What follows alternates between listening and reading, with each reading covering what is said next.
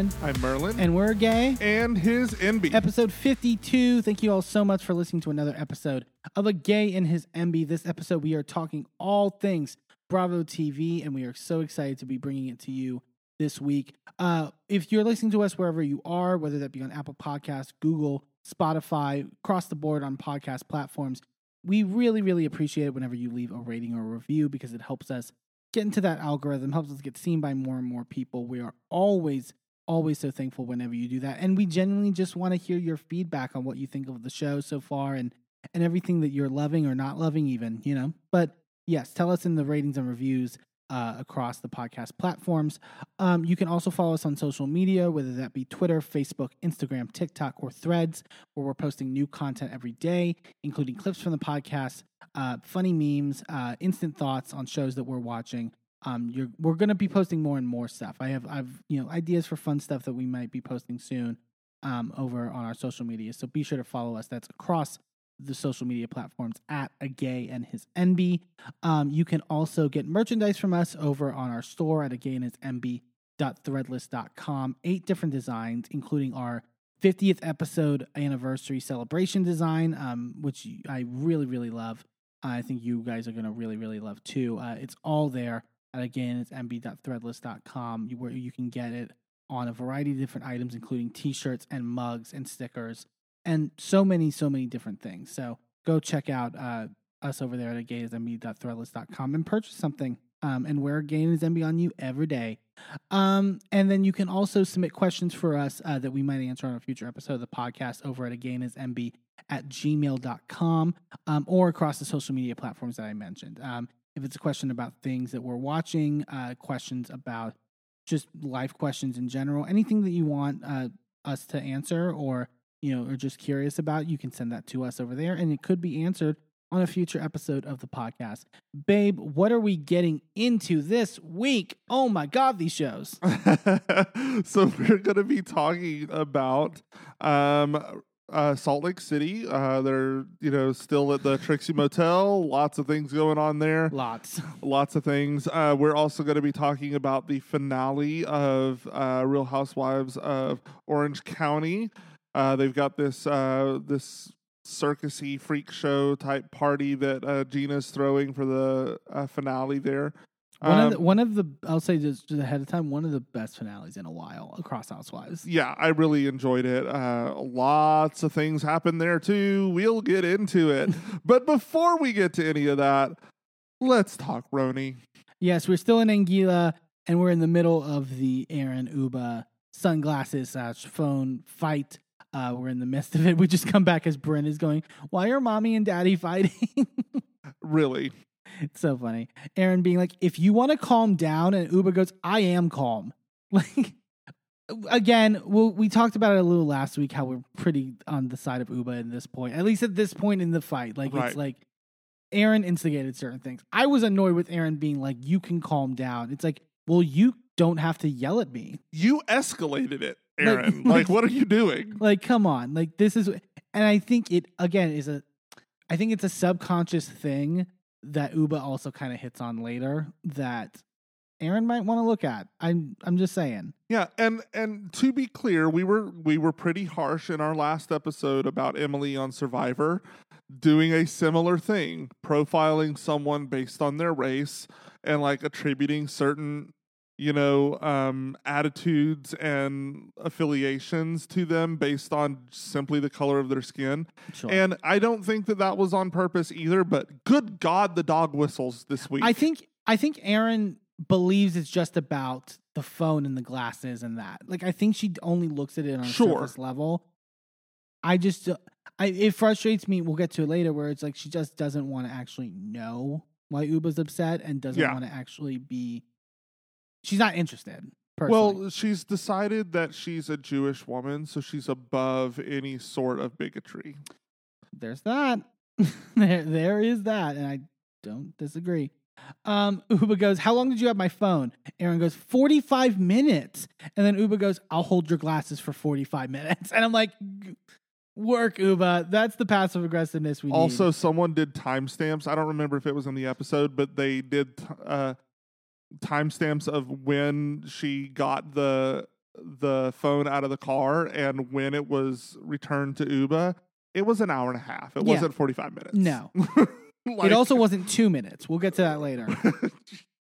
Uh, this is where you were talking last week about Erin's crying, right? And the Yeah. way that she was like, kind of like, right? It's like it's not okay. It's just not okay to yell at me like that. yeah, and then she like sucks it up real quick. You can see it fall off of her face. Yeah, And it's like, girl, really?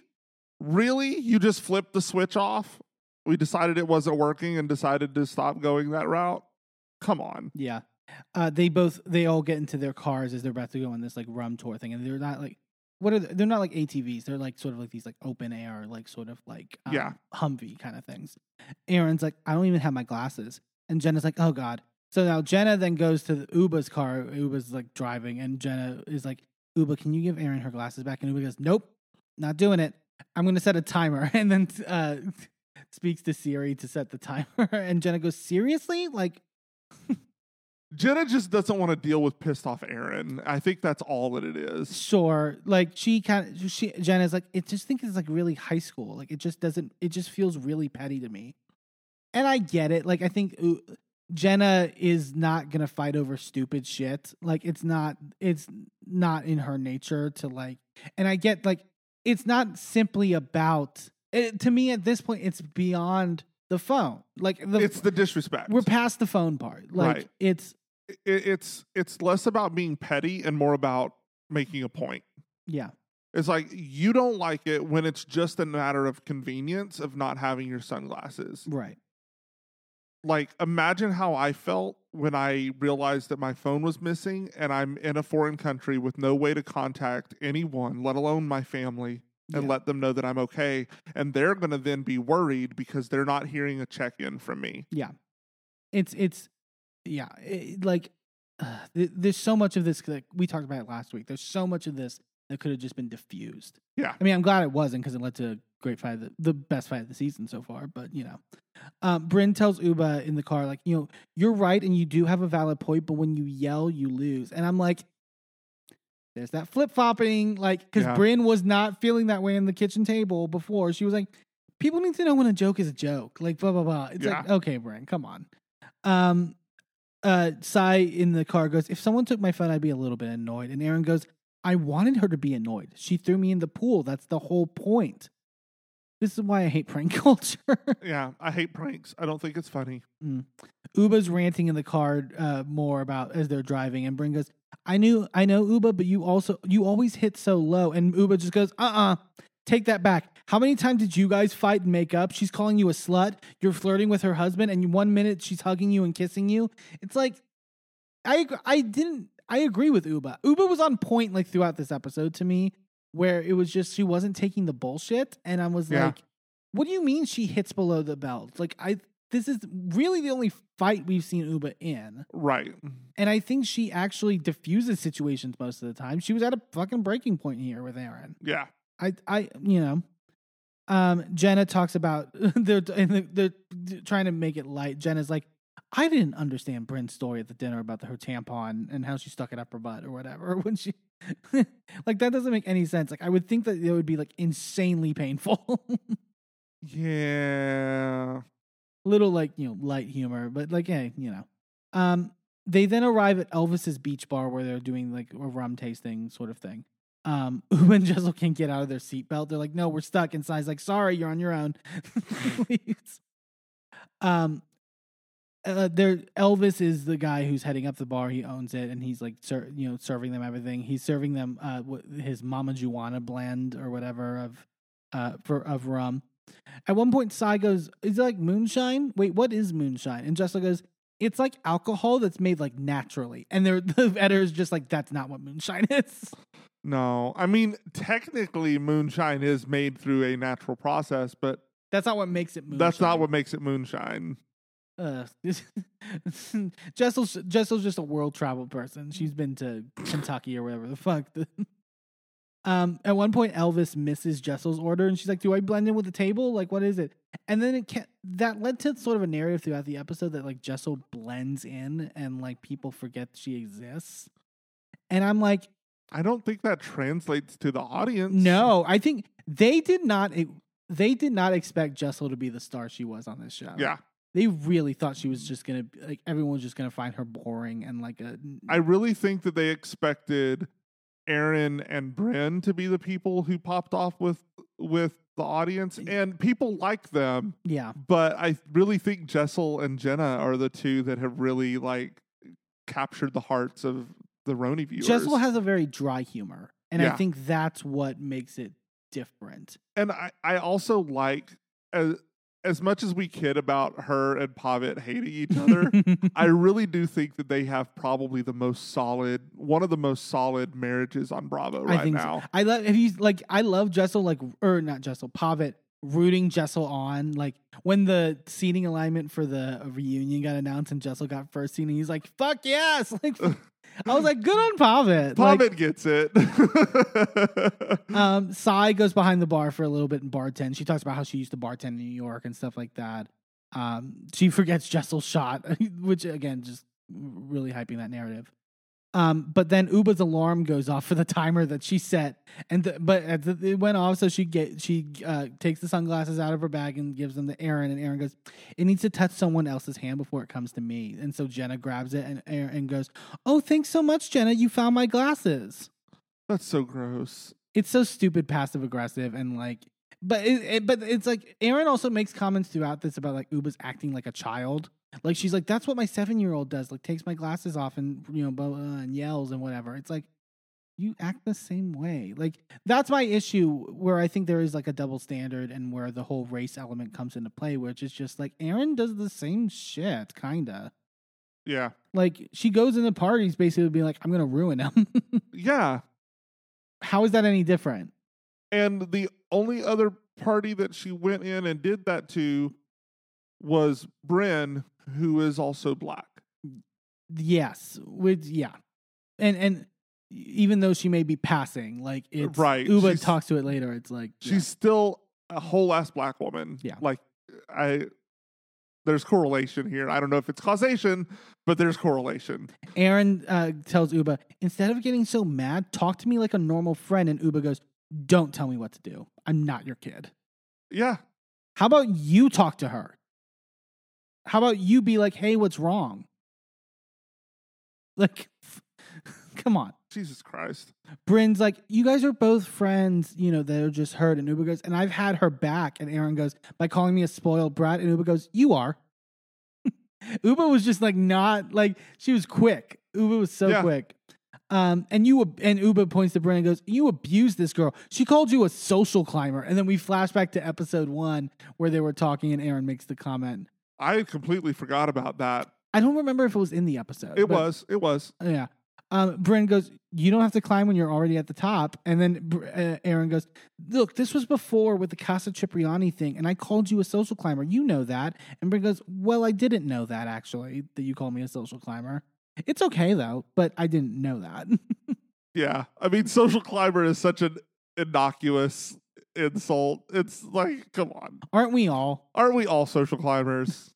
Um, Ubah says that two seconds a- later that Erin's like loving on you, blah, blah, blah. and then Erin's like, you know what, I'm going back to the villa, bye, and starts to walk off because, and this has now become a trend with Erin where, and she, I think mentions where she's like, it's, she's like, I disassociate from situations and just leave, which I'm like, I get, but also it's like, it's a great way to avoid accountability on things yeah.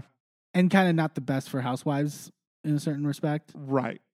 Um, Jenna decides to go check on Erin, and Jenna goes so inappro- so inappropriate, and it's like someone's place of business. Like I don't think it's appropriate to scream at other people. And I'm like, Jenna, do you know what show you're on? Right. do you know how many restaurants people have been screaming at each other across on Housewives? You realize that the first viral moment from Housewives in general was Teresa flipping a table in a restaurant. In a full fucking like actually really nice restaurant. like, come on. uh, um, Sai tells Ubah like you just can't like lash out at people. Like you know you have to control yourself in that regard. Erin and Jenna then go to the other side of the bar, away from the rest of them. Ubah goes, I'm trying to control myself. I literally put myself on cru- uh, control cruise. And Sai goes, cruise control. And Ubah goes, whatever the fuck it is. Brynn brings the comment of the sunglasses are probably worth more than the phone. And then Ubah goes, she's wearing sunglasses from Canal. They were plastic. Wow. And Brynn's like, "Ooh, we're fighting now." like, um, Erin goes, "The fact that they are still standing there, this was so." One, Kyle Richards, like I mentioned before, she's just Kyle Richards, yeah. and two, very white women being like, "Why is not everyone just like coming to my defense and like checking on me, making sure I'm okay?" Yep. uh like because you're not the most important person here like sorry like they decide to all then go limbo and they limbo with this guy jeff like just random person they found when the subhead says new friend jeff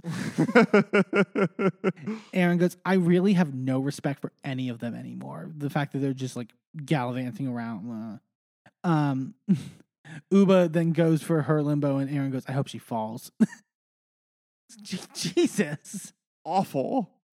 um Jenna takes Erin like let let's just play Connect Four over here and and and you know leave them alone. Um, uh, they then go back to uh, then leave to go to lunch. Jenna tells Sai that one of the girls at the bar had asked her if Brynn was her daughter, Wow. which like that I. Uh, like I and she says like she was like I'm drunk I'm sorry and it's like okay like but like uh, why why would you ever ask that question? It's like asking a woman if she's pregnant. Right. It's like you just don't. I mean, I don't think Brynn is quite young enough to be Jenna's daughter. I think Jenna's in her 50s, right? Yeah, yeah, yeah. I think so. And uh, I think Jenna's like, or not Jenna, Brynn is like 36, 38, hmm somewhere in there. She doesn't look it. And Right. Jenna doesn't look her age either. But like, come on. Yeah. Um, Jenna goes, I'm surprised fell in, Brynn fell in the limbo. I figured she'd have more experience bending over backwards. I've never understood that. yeah, yeah, yeah. Bending over backwards is not a position that lends itself to fucking. No. Why is that constantly It's one of the few joke? positions that does not lend itself to fucking. it like closes you off actually? Like I don't understand how what? Yeah. No, no, no. Why is it constantly being used as a euphemism for that? It doesn't bending over forwards makes more sense. Now there's legs overhead, right, which is different. which is different. But like bending over backwards, I would feel like you wouldn't have enough stability to be like I just don't understand. No. It's not a good euphemism and we need as a culture to stop using it. Yeah. They drive to Roy's Bayside Grill for lunch. Um, Sai goes, I just wish we could resolve this some way. And Ubah goes, We can resolve this when people stop being liars and abusive. And Sai goes, Okay, you're abusive. And she lies. And Ubah goes, Aggressive, not abusive. There is a difference. Yeah. Sai was kind of, Sai was a little annoying me this episode because she does, she does this thing a lot on this season where she's just like, guys, let's like stop. Like, let's stop arguing. It's like, as a viewer, I'm like, okay, but like, you can't, I'm like, let them fight a little bit more. Like, just let the fight happen a little bit more and like, let us enjoy it. And, and instead of like cutting it off every time. Right. And for someone who wants to cut the fight off every time, to then find out that she's got a burn book on everyone. Wasn't that her that has no, a burn book? No, Jessel. Jessel has a burn book. Okay. Sai probably has one, but She's not gonna say it. Um, Jessel brings up that how Erin told them about the stuff that Jenna said and the comments about, you know, her rich uncle. Like, I never said that shit. And Jessel's like, I'm starting to realize who's driving all this stuff. And it's like, yeah, Erin's the fucking common denominator. Yeah. Like, duh. Like, and then plays victim. I that annoys me. Uh, Ubah tells Sai, I'm not taking one thing back. And Sai's like, so let's just move on or whatever. And then I was confused. Ubah, like Erin then sits down or whatever. Like Sai goes to the bath. Ubah makes like some weird analogy of like, you Americans, you're like, oh, you put a dick in my ass. And you're like, oh, and you're like, you know, take it out. Here, like, why are you putting a dick in my ass? Like, I didn't get what she was saying. I didn't understand it either. But uh, but Erin knew she was talking about her, and Erin was mad, even though it made no like sense like nonsensical like I- point. like I feel like I need to rewatch that scene because I rewatched it three times, and I could not figure out what she was saying. if you understood what she was saying, like send us a message. Our DMs are open. Send us a DM on TikTok or Twitter or Instagram or something. Send us an email. Yeah, Erin's like, okay, um, I hope you all have a wonderful lunch. I'm going back to the villa. Like, I'm not sitting here for this. And, and Ubah goes, bye. And then she literally goes back with production. Yeah, yeah, yeah. it's like, oh God. It's just like a lot of drama. I mean, drama is housewives, but it's like, it's a lot of like, sort of like, It's not fun, messy shade drama. It's uh it's exhausting drama. yeah, it's like, now I have to feel bad for you, whatever. Um, Jenna says, talks about how Ubah is incredibly sweet until she's not. And then she brings up, like, she's like, the first time I really saw like Ubah switch was, I guess this was like towards the beginning of the season when, like, you know, um, she was upset because she I invited her over to the house for like a group thing and she didn't know cameras were going to be up and was upset that I didn't tell her cameras were going to be up and like we see the clip of it and she wasn't mean I thought she was like maybe a little stern of being like I need to know what blah blah blah But also, you're filming a reality show. You should assume that cameras are going to be up. sure but maybe this is her first time doing it I don't know I have never done a reality show, and I would assume cameras are up from when cameras go up to when they go down. yeah yeah I, I Conduct yourself accordingly. I don't know. I. That's just me. Like I, I don't understand how you could sign a contract to be on a reality show and then you're surprised when you're on a reality show. yeah I guess, and also like because I think like Sai and someone else was there, so it was like you knew multiple people from the show. You Yeah. think they wouldn't want to film it, like yeah. you know. Anyways, uh, Ubah goes. I hope her Uber breaks down. What it could be is it could have been like something back after they had just gotten rid of Liz right? and she wasn't aware that cameras were back up yet. Maybe. Maybe that's what happened. I'm going to give her the benefit of the doubt, but still, like, you're on reality TV. You should assume that you're being filmed. Yeah. Ubah goes. I hope her Uber breaks down, and Jenna goes, "Stop! You're not malicious." uh, Brynn's like, "I don't come." Brynn's like, "Look, I don't come for you, etc., or whatever." And Ubah goes, "Because you're half black." And Ubah's like, "You know, I'm done with this like angry black woman stigma. I'm not angry. I'm passionate. And I have emotions, and that's normal. You know, it's not some like extra aggressive thing."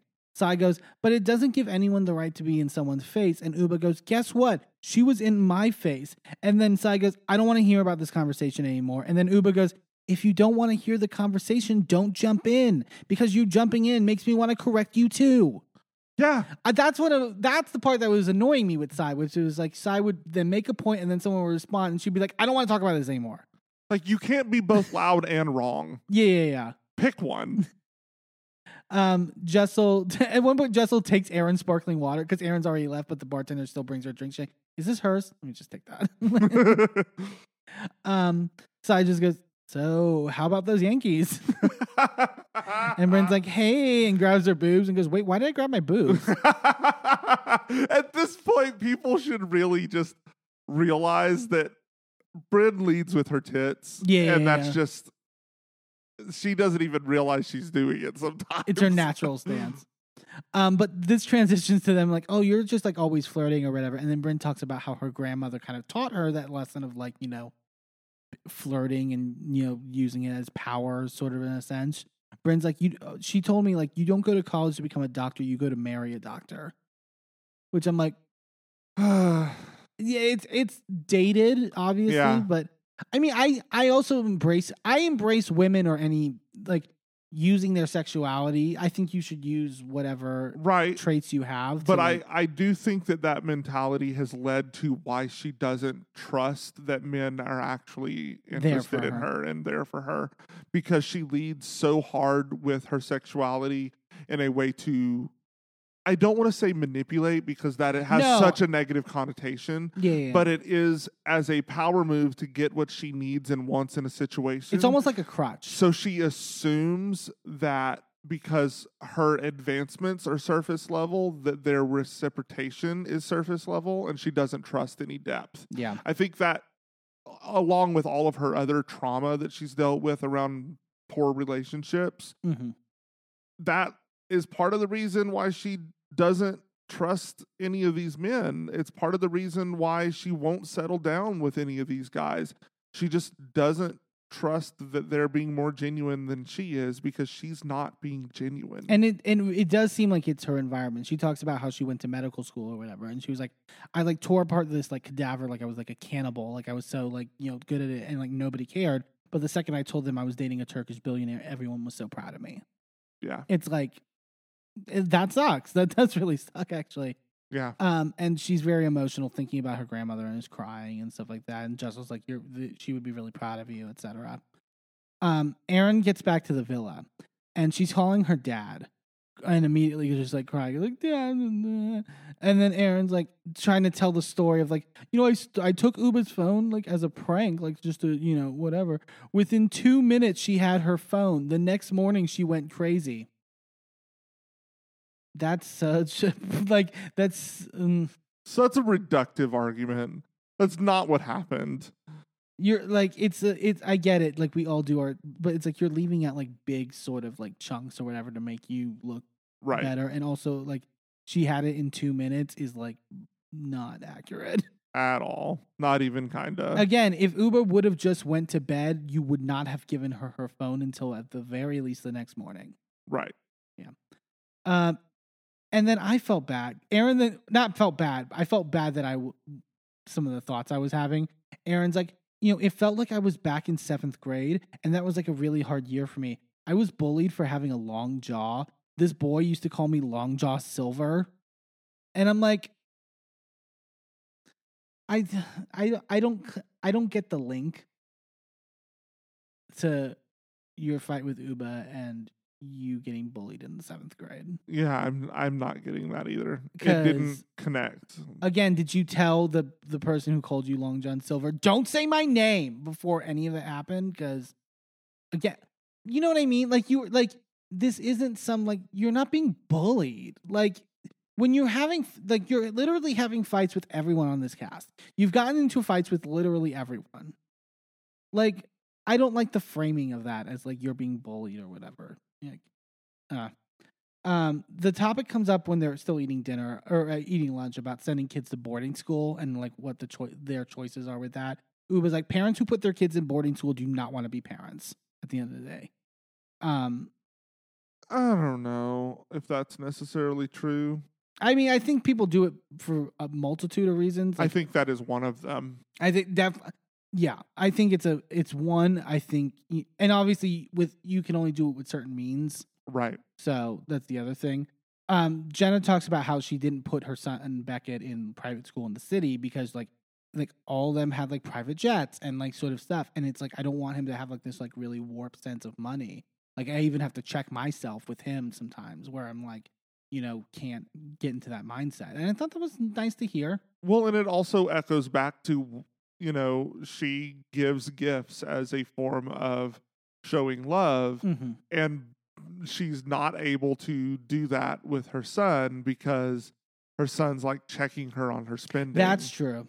And so, like, I can understand why she's like wants to spend more for him and maybe does more in the friend department Mm. to make up for that and give that love somewhere because she's not able to show it in the way that she knows how. I didn't even think about that. Yeah, that's a good. That's a, that's an interesting connection to that.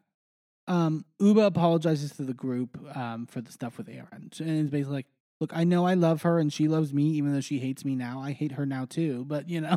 Yeah. Um, but she apologizes to them for making it awkward, which I think was big of Ubah, and honestly, I don't think she needed to even do it, but it was big of her. No, but I understand. And like, it, it should have been more on Aaron to make that apology, but that wasn't going to happen. Right. So, knowing that they deserve an uh, apology, I can understand why Ubah did it. They get back in the cars to head back to the villa.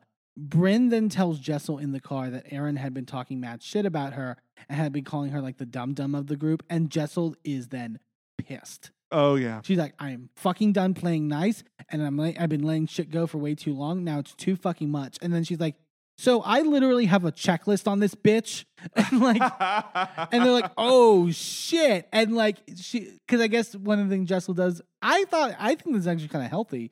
Like when she gets mad at someone, she just writes it down in like a yeah. like She she says that she makes the first time that someone pisses her off, she just makes a mental note but doesn't really keep record of it. yeah, But the second time, it's at that point in her mind a pattern and she's recording that pattern. Oh yeah, it's like I need documentary evidence. Right.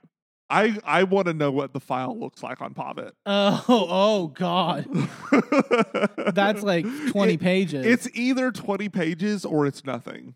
You know what I mean? Because I feel like but isn't it everything? I feel like yes, what I was what I was saying earlier. Yes, they like they act like they hate each other, but I really think that they just love and support each other so much Mhm.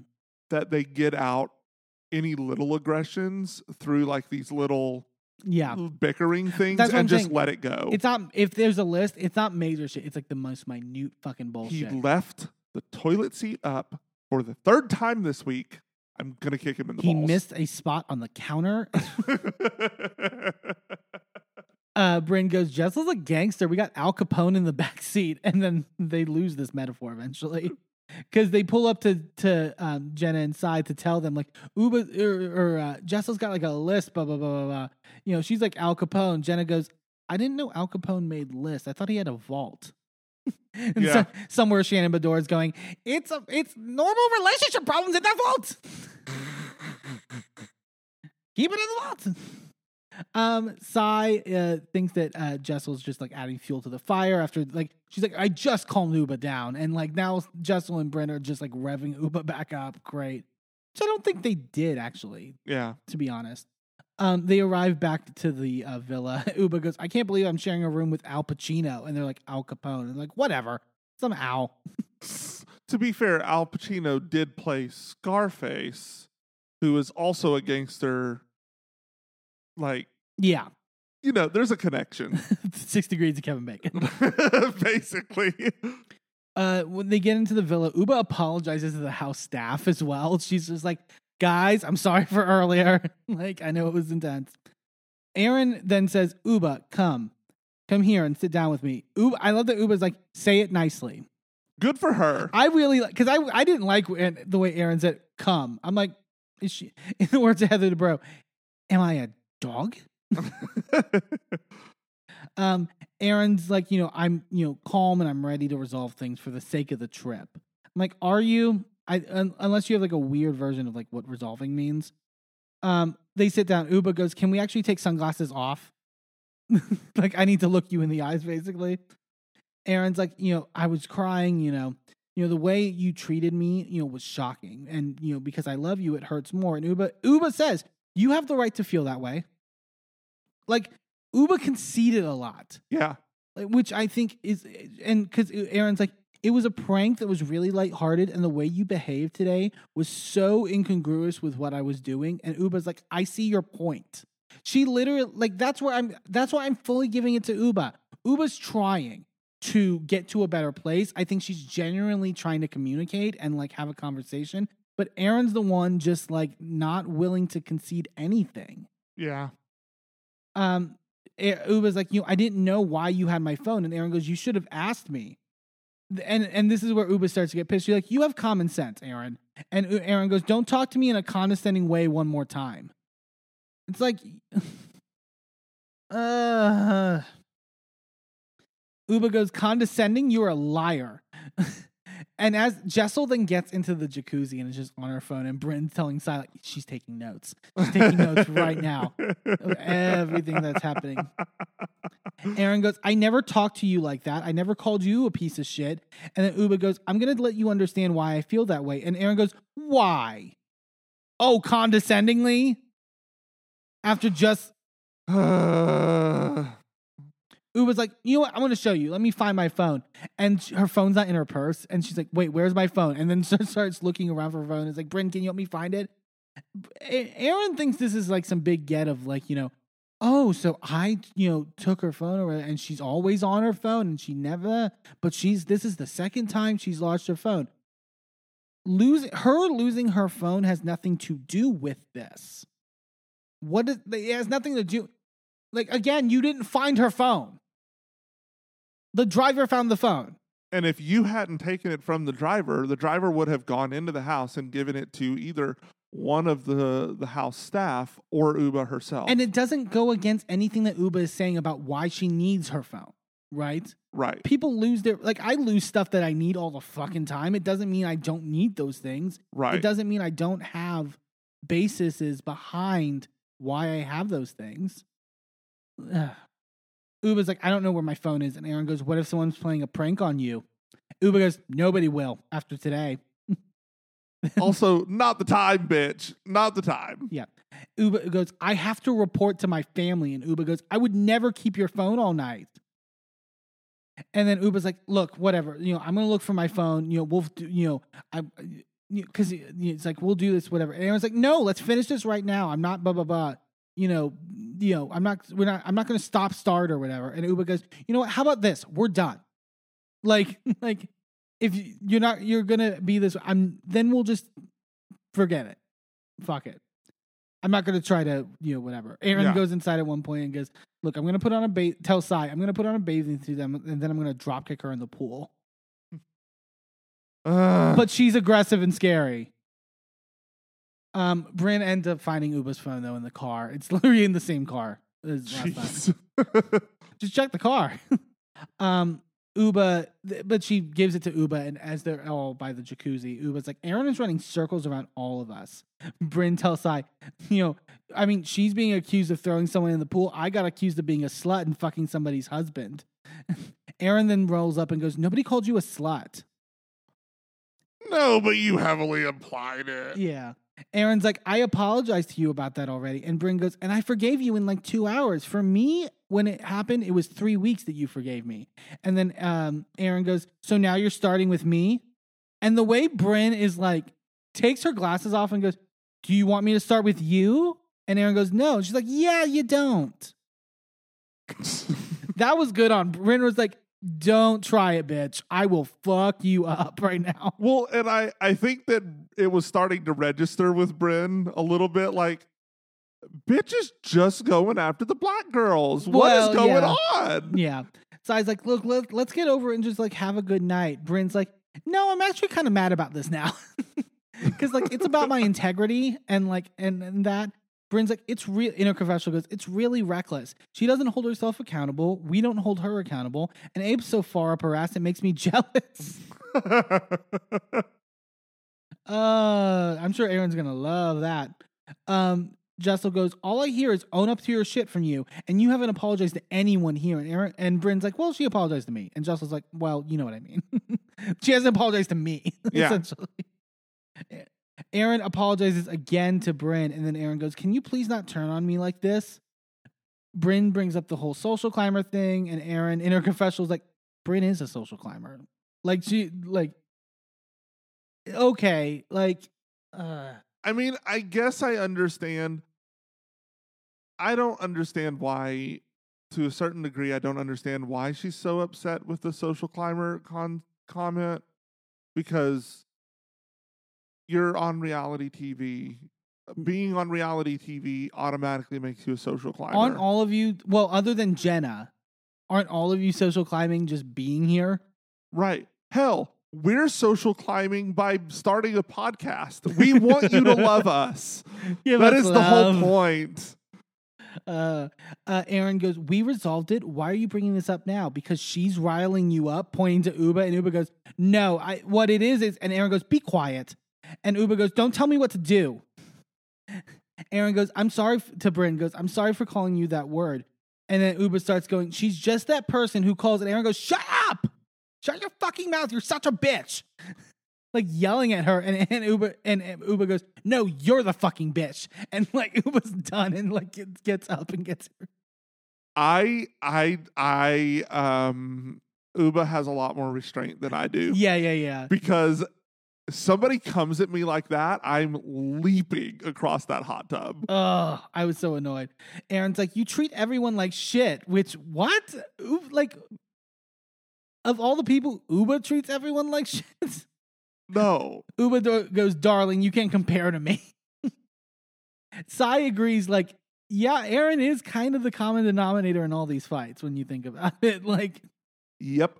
Uh, Erin's like U- says Ubah's like abusing her or whatever, and uh, Erin just like starts crying. "Oh, What do you want from me? You're turning everyone against me, and just starts crying and just like bawling, like it's just too much, uh," and like obsessively crying to where Ubah then has to like hug her. Ugh.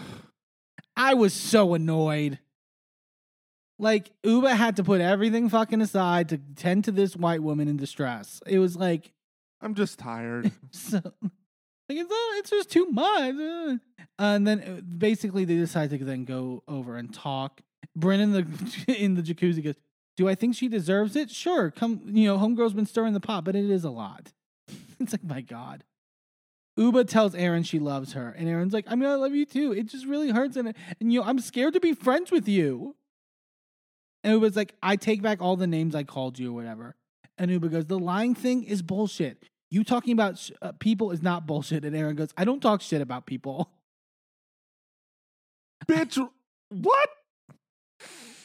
Uh, Your name is literal like your middle name is literally talks shit about people. yeah, I don't understand. Erin talks shit about people, Lichy. It's I don't understand. You know, and then Erin confessional. Erin goes, "I'm saying Jessel's annoying. I'm saying Brynn's a social climber. Those are facts. I'm not saying things everyone doesn't already know." Uh, and the thing with Erin is that everything that she says is in such a bitchy, cunty way Yeah, that you can't help but like at least enjoy it. she would be a good villain if she embraced it more. yes. Like that's why I'm talking also like in the Kyle Richards sense. Kyle doesn't view herself as the villain, or the possibility that she could be a villain. Kyle's entire personality is that um meme from Scarlet Envy from All Stars. Am I the villain? Am I the drama? Am I the drama? I'm not the drama. Let's just be honest. Um, Ubah Oop, apologized. gotta do the splits. Ubah apologizes for snatching her glasses and keeping them. Um, and then I was like, okay, so and now Erin's about to apologize for taking the phone and you know, and maybe yelling it. No, Oh, she doesn't do either of those. Oh, because she still will not accept any culpability. So, I was so pissed that she didn't say, "I'm sorry for taking the phone." Those words did not leave her fucking mouth. because she's not sorry. She still asserts that she was right. To she says that. like I, she says in her confessional i'm never gonna I, word for the wise i'm never gonna prank her ever again that's not the point uh, the point was this is not a prank, and even if it was, she didn't find it funny, which means you owe her an apology. Uh. Period. End of story. i was so i was genuinely so mad that she did not apologize like i was just like this is uh, And this is why I hate pranking. Like yeah, I, I hate pranking. I hate it. it's the worst they get dressed and they get ready to go to dinner brynn's getting out of a shower in her towel and then goes into jenna's room she's like hi she's like i'm wet in more ways than one and like lays on her bed and Uh. Jesus Christ. Jenna's gonna like attack this woman at some point. Yeah. and I'm just here for it. Erin's getting her makeup done, and Jenna's talking to her about you know because Jen- Jenna was literally like doing work or something like as this whole fight in the hot tub was Uh-huh. happening, so she missed all of it. and she's asking about it. Erin's like, "Yeah, they all like ganged up on me in the hot tub," and just Jenna's like, "Oh no." Erin goes, "But I think that's how you felt the other night." And of like Erin realizing how it was wrong for her to do what she did to Jenna the first night of the trip, and I'm like, so she'll apologize to Jen. Okay. "Uh huh." Yeah. Just I, I'm gonna start a uh just a checklist like Jessel. Just we'll we'll start a checklist over here. Right. It's, Okay. uh, um, they talk about Jessel thinking. I guess Jessel made a comment at one of the dinners that she thought the Grateful Dead was a heavy metal band because Abe was going to a Grateful Dead concert or whatever. Mm-hmm. I I I don't I- know anything about the Grateful Dead. I thought they were heavy metal. this is this is the podcast called "A Gay and His Enby." So, we don't know. We like top 40s pop music. and I understand Andy Cohen says talks about the Grateful Dead every other sentence, but like that doesn't count. Jenna asks again about like the Al Capone thing. Like, what was that about? Sai brings up. So yeah, Jessel basically has notes on all of us, which is a misconstruing of. It was confusing when they Right. related to Sai, but she's like she has notes on all of us or whatever, and they basically like laugh about it or whatever. Um, Brynn's hair is just a mess at what because she was gonna come down in just her full wet hair, and then she goes back up to change and she's like, "Yeah, I did bangs. I like bangs. I, I, like mean, bangs." I like her in the bangs too, but it makes her look very young. Sure. Like, who is it? She looks like. She looks with with that hair. She looks like um the one of the backup dancers for Fitness Marshall, the one that's her his ex. Yes. Yes. Yes. Yes. Yes. Yes. who already also looks to me like she should be on Vanderpump Rules. She's every sir uh, waitress. like honestly, Yeah. Um, Brynn goes, "Are we missing people?" She's like, "Oh, I always forget about Jessel." It's like they re- again, they really thought that like she was going to be like a complete afterthought. I don't understand. Uh, um, Ubin and Erin hug at the table, and Brynn like drunkenly is like cheer because also Brynn is drunk as fuck. Oh yeah, and she starts cheering. They all like go over like their favorite outfits from the trip. Jenna says that Jessel's look tonight at dinner was her favorite, and I disagreed. I thought Jessel looked fucking crazy. this like this like tube top like like tube top with a long skirt, but the top is like also like tied in the back, like but like tied with like a long like like long rest of the tie, it was odd. and it was like tie dye like blue and green. I was like, What are we doing? no, no, Maybe she was trying for like ocean vibes. yeah. It didn't work, but she was trying. And then Jenna's like, you know, this is, you know, after how bad the Hamptons trip went for me in terms of like my emotional stability, I give this a B plus or I would say like a seven out of 10. I, I didn't do that bad. But also seven out of ten is a C. yeah. It's a C minus. Math is hard. but she, she's proud of herself for not, you know, be, like being socially with the group and stuff like that. So Yeah, good I on mean- Jenna. Good on her. Uh yeah, that's the end of the episode and the end of the Anguilla trip. Um it seems like Sai and Jessel are going to be getting into it next episode and and all that. So there's still more stuff to come from uh, uh RHONY. I know they filmed the reunion already. So we'll be barreling close towards the end, but uh, as annoyed as I was with Erin this episode, it's a decent episode, I would say, in terms of in terms of drama. Yeah, yeah, I really enjoyed it. Uh, we're going to take a quick commercial break, and then when we come back, we're talking the newest episode of Real Housewives of Salt Lake City. Don't go anywhere.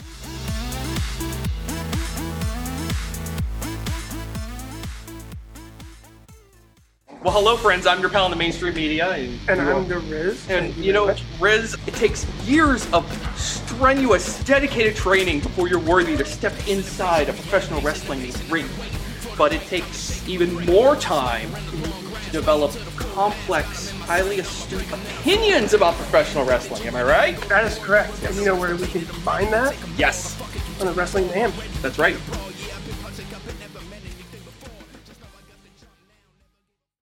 I'm Eamon, I'm Merlin, and if you're anything like us, you live your life out loud. and when it comes to issues of discrimination, inequity, and outright bigotry, we use every platform we have to speak out against systems of oppression that perpetrate violence against marginalized groups.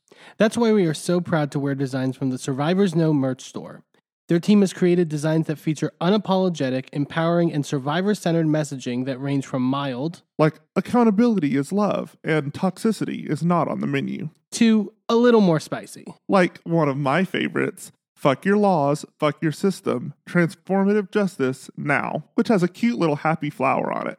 Each design is available on a variety of items from t shirts and hoodies to bags, blankets, magnets, and even stickers. And as more items become available, the options will continue to grow.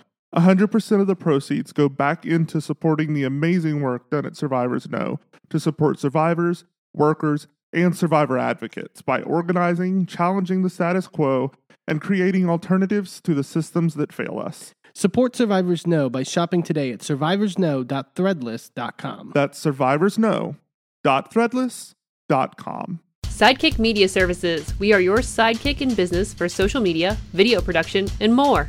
Find out more at sidekickmediaservices.com.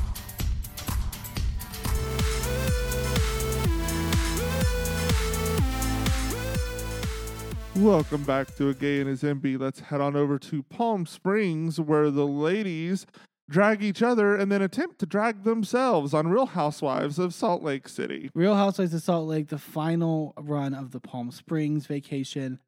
Um, we I feel like we differ on this episode in terms of our opinions on it. I I didn't know how to. I, it's not a bad episode. It's a good episode, but I didn't know how to feel. If that makes sense.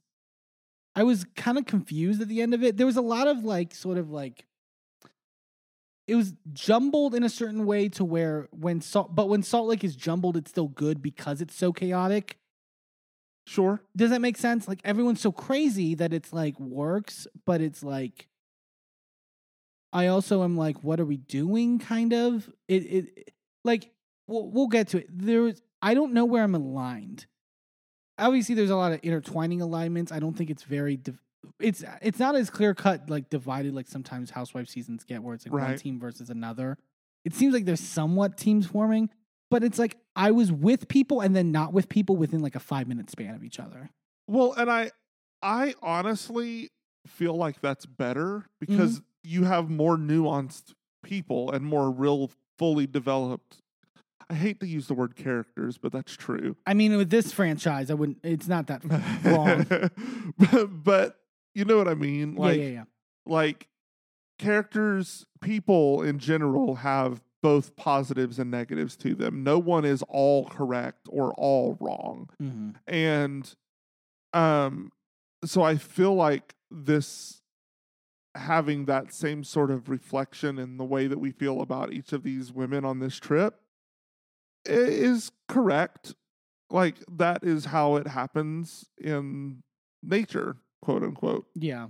um so yeah like i i'm fine with that Well, yeah, we'll get. We def, we definitely had strong. Um, I'll say this: we had me and Merlin had a strong disagreement on one person on this cast. We'll, you'll, we'll probably get back into it uh, when we get to it. But i honestly don't even remember so okay, good, good. We'll just do it like we never, like it never happened, and we'll just rehash it. It's fine. Um, we wake up the next morning and we're they're at the Trixie Motel. Um, uh, Heather's like rallying. And he's like in the like in the bathroom, still recovering from the puke session, um, from from the night before. Um, Meredith is FaceTiming Seth, and she's eating caviar for breakfast. I what? like I I'm not the like most adverse to caviar. I'm like I'm not. It's not my favorite by any means, but it's like that's not a breakfast food. no I mean, I guess you if you get like uh, no, no. I'm not trying to reason with her on this. That that was insane. there wasn't a taco bell you could go to Why don't- oh my god! Can I get a breakfast quesadilla with caviar? Oh my god.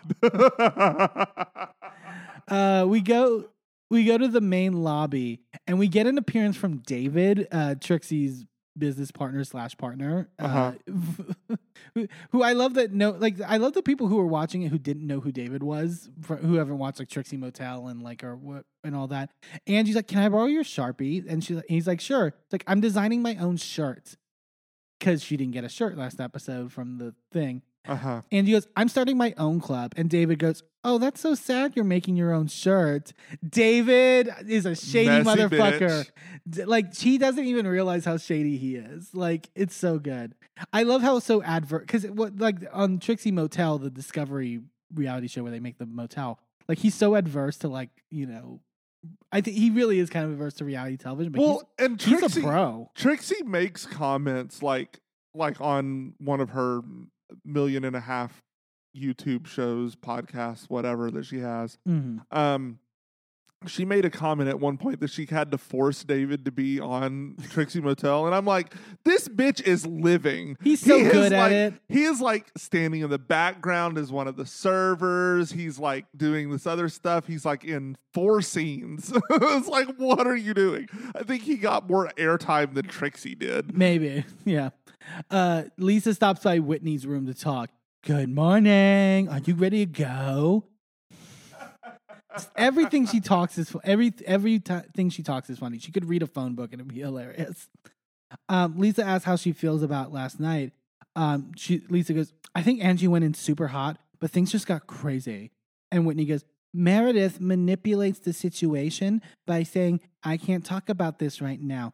Do you know what I'm going through? And which I do think she does. Like, I'm not saying she doesn't, by the way. I think Whitney's valid in that to a certain extent.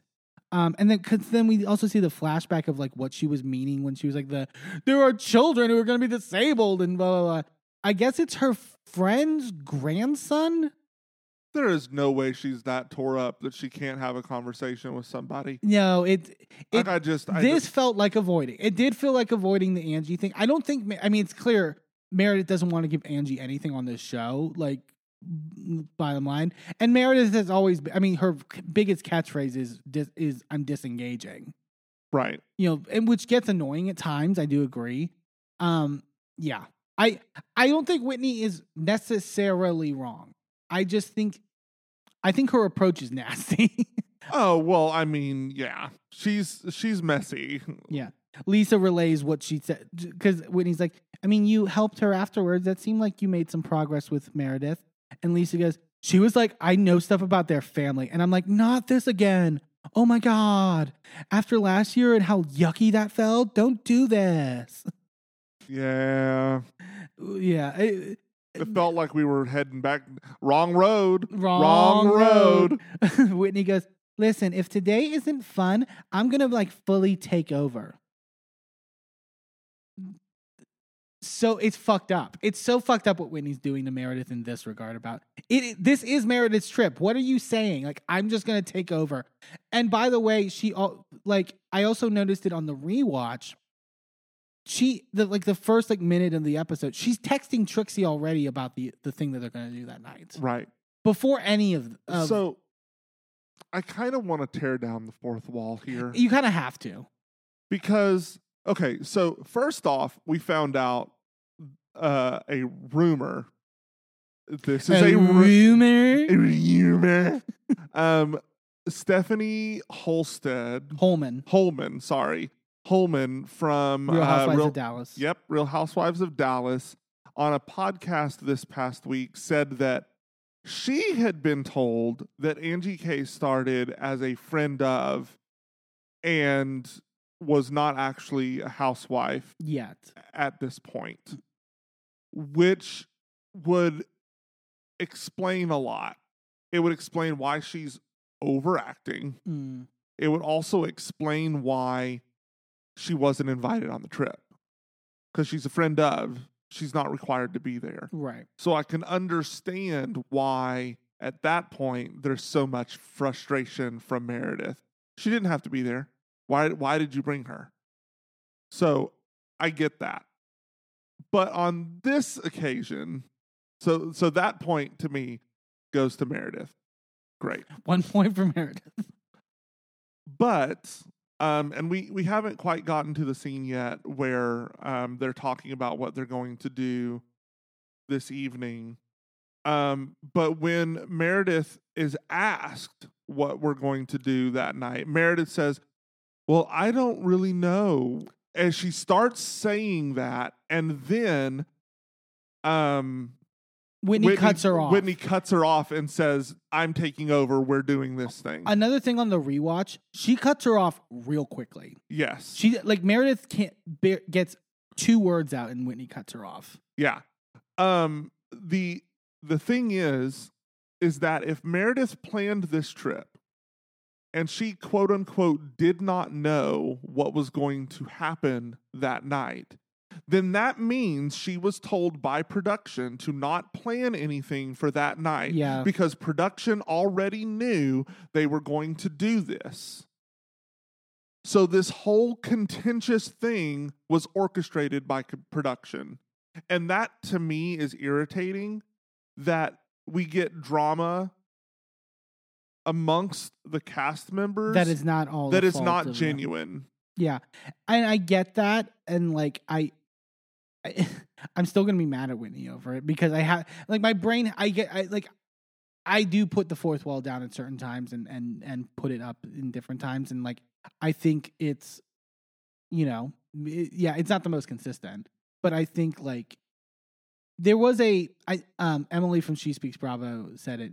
There was a smugness to Whitney that I think wasn't necessary. I think it's because she knew she was sanctioned by production. Sure. There's no way that they would have had Trixie there to do this judging thing without having cleared that in advance. Bitch is booked and busy. Yeah, yeah, She is as booked and busy as fucking um uh on Atlanta Kandi. Sure. She is like Trixie stays busy. So there's no way that she wasn't Already already booked for this. Yeah, that's true. Um, Meredith uh, stops by Monica's room. She's also not getting up in high drags and a drop of a hat. Sure. That's not happening. well, so so isn't most of the people in this cast. Um, we'll get to it. Meredith tells Monica, "I want to thank you because you were very kind to me, and not everybody was." And Monica goes, "You were, I mean, you were bombarded. You know, even though Angie is my friend, that was completely uncalled for and really tacky, honestly, and embarrassing." And then Meredith goes, "Well, it's it's also slander." And I'm like, "Is the ghost of Erika Jayne slander? That's an interesting word." oh, jeez. Monica's like, you know, I don't understand really Meredith and Angie's beef. You know, I'm friends with Angie, but I'm seeing a lot of unexplainable behavior that I'm not really seen before. We'll get to it later. I think I it did really come off as and uh, this being a genuine feeling by Monica in terms of like I'm seeing Angie in a different light because Angie is trying very hard for the cameras. Yeah. And so that would probably like if you're not used to that, it's like what the fuck are you doing? well, but uh also I, I I also wonder if Monica is also smart as well and playing the field. part of the frustration with this franchise is that so much of the drama happens off screen and we just hear about the drama. Sure. And so, because we're only playing telephone with it, everything is con- misconstrued from the jump. You don't have a clear idea of what really happens. Um, But also so I but it that's it also it's really only a problem though I would say when it's compounded with the other aspect of this show which is that they kind of speak about alliances pretty openly. yeah, Like there there's a lot of fourth wall coming down especially later in that fight in the sprinter van about like alliance and who's you know supporting who and who's flip-flopping to what side right. Like they say that a lot, and I'm like, like it comes off a little too calculated, yeah, you know.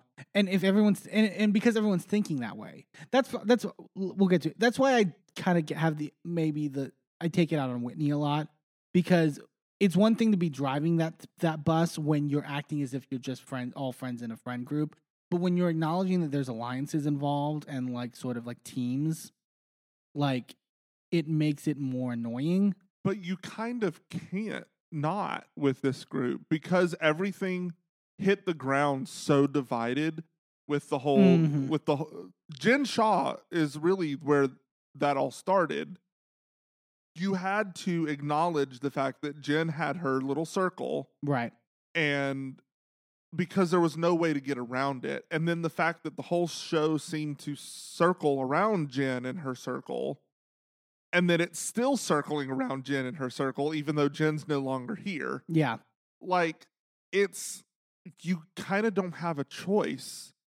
This whole show was born out of the idea of doing a parody of Housewives, but also doing a peek behind the curtain of a parody of Housewives. So it's like you can't not acknowledge it. But then also, there's so much that is held behind yet another curtain and then just talked about. Yeah. There's no actual witnessing of the things that are the cause.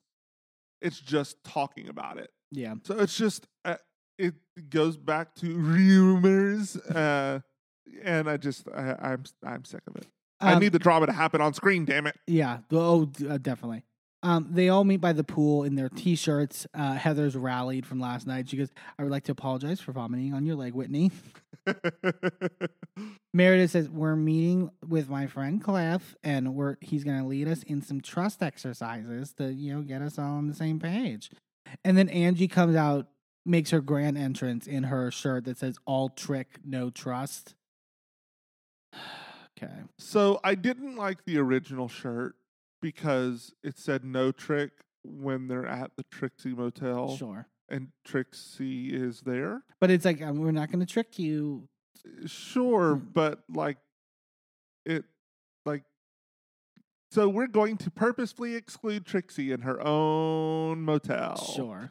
That's kind of how that read to me even though that's not the intention of it, but like you should know that that's how it's going to get read sometimes. Yeah. Um but I didn't like the original shirt, but then I also thought it was like you could be shady by just making your own shirt that was a duplicate of the other shirts. You didn't need to then add the layer of petty by swapping the because to me making the shirt that had the swapped saying s- made it seem like nope I don't want to be part of what y'all are doing. Yeah, yeah, I'm yeah. just here to cause problems. That's the thing. as opposed to and and I'm going to be included whether you want me included or not. And that's- those are completely different sentiments. But that's the thing. I think Angie actually believes the first thing. She's vocalizing the second thing. Right. She thinks that, and that's why I'm frustrated with her. It's like, just be honest with the fact that you are being a bitch.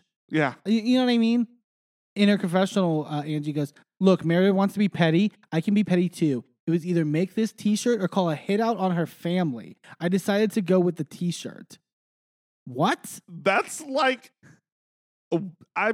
Mm, also, the Greeks are not the ones who are Famously. famously like mafia Ital like that's a- Italian, typic like by the stereotype. Girl, you, you're one story trait and you can't even get it together. It's Italian, Irish, or Russian mob. That's it. um, they get into the sprinter van and they're like, "Is this the same van from last night?" Heather's like, "I think they got us a new one," and the, but they're like, "Oh, we hope so," because yeah. that's a problem. If it smells like coffee, They arrive at the uh, the park for the trust building exercise, and then Mary goes, "Meredith, I have to sit this one out. I can't be standing in the park in the rain because I'm no longer a soccer mom." I know exactly who to trust and exactly who not to trust in this group. Can you imagine Mary Cosby as a soccer mom? no, like I need that footage. I I can't. I honestly can't even imagine her as a cult leader, and yet we know she is one. so I don't. I Mary Cosby is an enigma wrapped in a mystery, shrouded in crazy. Yeah. And I don't understand what fully we got when we brought her back on the show or what we had originally when we had her on the show. But it's a lot. Yeah. She in her confessional goes, I have my relationship built with my, you know, higher help, not these women. And then she goes, mm, like cheeses to the camera. Jeez. Also, a lot of people thought she said hired help. yeah. They're like, is Jesus on the payroll? What's what's happening? She'll send them after you. I guess she's got the Jesus Mafia. yeah. Um, so they meet with Cliff. Cliff, eh, I hate trust building exercises on Housewives. Yeah, it wasn't the most entertaining thing. Cliff's like, so I have this like traffic signal, and it's like a metaphor. you know, so Lisa, what's something you want to stop in this group? And Lisa goes, I think we need to stop about pe- talking about other people's personal business. It's Housewives, like very pointed at Meredith, though. It's but like, but it's Housewives. You don't get to not talk about personal business. That's what this is all about. Stop it. Yeah, they have, and then they have to do this trust exercise where they have to blindfold one of the person, and then the other person has to guide them through these like landmines, quote unquote. Well, good thing Mary sat out, so they have an even number. There's that. Mary would Mary would hate this game, by the way. Oh yeah, Heather in her confessional. This isn't your normal corporate slights and, off- and offenses at the printer that you're going to have to overcome, Cliff. We've destroyed marriages, careers. We sent one of our friends to prison. We're going to have a lot to overcome. well, and the thing is, is I don't even know if Heather realizes that literally one of these women did send Jen to prison. Yeah, yeah, Um, as they're doing the exercise, you just see a producer uh, with Mary in the in the van going, "Can we get Mary a warm oat milk latte?" She's like, "Double shot." And then we just cut back to Mary going, "That's strange. That sign says humps. It usually says bumps." oh, for like speed bumps. Yeah, it's like, why does it say humps? speed bumps and speed humps are actually different things. Mm. Speed bumps are the ones that are like the the separately formed things that are usually painted yellow and like n- like bolted Yeah, onto yeah, the yeah. ground. as opposed to a speed hump, which is the more gradual one that is actually made into the ground. It's not attached. So Mary, in case you were cur- curious, Yep. there you go. We know she at least l- knows our existence because she liked one of our tweets recently. Yeah, that was. Uh, also, shout out to Monica who followed my personal Twitter the other day. I was like, I, my heart melted. It was great. I love you, Queen. Anyway, Um, Heather and Angie are bonding though a lot on this, and they're sort of enjoying each other's company. When Angie gets Heather out of the finishing of the course, she just goes, "Opa!" I I swear to fucking God, go one episode, one episode. hell, one scene. One scene would be fine. I, I'm fine with one scene. Mhm. Uh, they rejoin Mary on the van though as they're heading back. Meredith goes, "I wish you could have participated because it was about building trust and being there for each other." And Mary goes, "But did I not stop you before you left and explain to you why I wasn't going?" And Lisa goes, "Yeah, but that one thing. But the thing was." And then Mary goes, "Don't interrupt. This is not between you and me. Don't do that." Mary tells Meredith, "Did I hurt you at all?" And Lisa goes, "No, no." And Mary goes, "I'm not talking to you." it was very much um uh Kandi on the Atlanta reunion going, This is between me and her. You you should be at it. we shouldn't be fighting about her. Mary goes, Don't you have a mute button? And Lisa goes, No, I. And I Mary, I play all the time. Mary goes, Well, you need one. Mary's like, It's just it's just too soon for me with everything. You know, uh, Whitney goes, Why even get on a sprinter van if you don't want to participate? You don't like us. You don't want anything to do with us. She says this in her confessional, which I agree with. like, Yeah. Mary was writing that line for me where I'm like, it's funny that she doesn't participate and is a loner and just like sits to herself and just mutters like you know shit about other people. but it's now four episodes in a row. I can't, I can't go with another episode of it yeah. like that. th- It needs to get past this Like, why did she agree to come back? for the check. I I like I guess. like she really just wanted to tell Whitney at a point. I came back for the check. I came back I to don't call like you a any- bobblehead. I don't like any of you. I literally just came back to yell at you again. Yeah. and now that I've done that, I'm going home. Yeah. Mary goes, I still have no rewards that I missed it. And Whitney goes, but the point is, we wanted you there as our team. And Mary goes, okay, I get the point, Missy. Mary does not fuck with her. and this was so good. Whitney goes, I got that she told Meredith she didn't want to do it because of her hip. And then she told me she didn't want to do it because, and as she's saying this, the camera's just zooming in on Mary, just like getting annoyed. And then they cut to Mary's confessional and her doing her Whitney impression. And she said.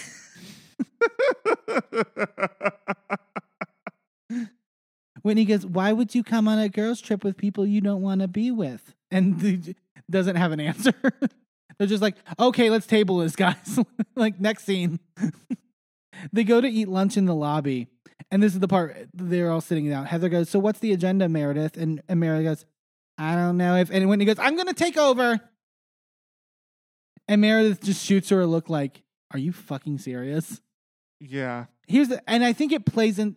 I think while Meredith won't admit it, it plays into the participation in the activity later. Right. I don't think, like, what the fuck? Like, you're gonna just completely hijack my trip, and I'm just gonna go along with it? No, not really. I mean, again, why are you angry at Whitney? Production hijacked it. Sure.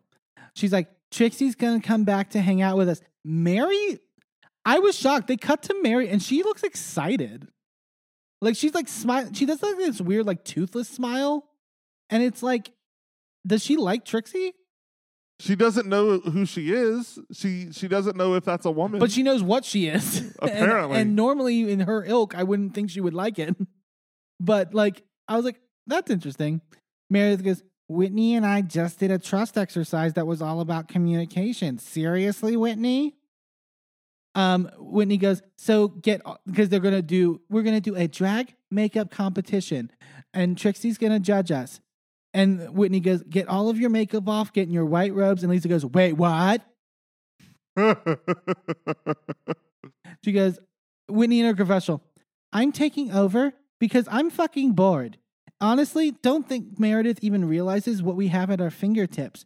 We have the opportunity to get in drag with Trixie. This is a once in a lifetime opportunity. And I and was like, she's right.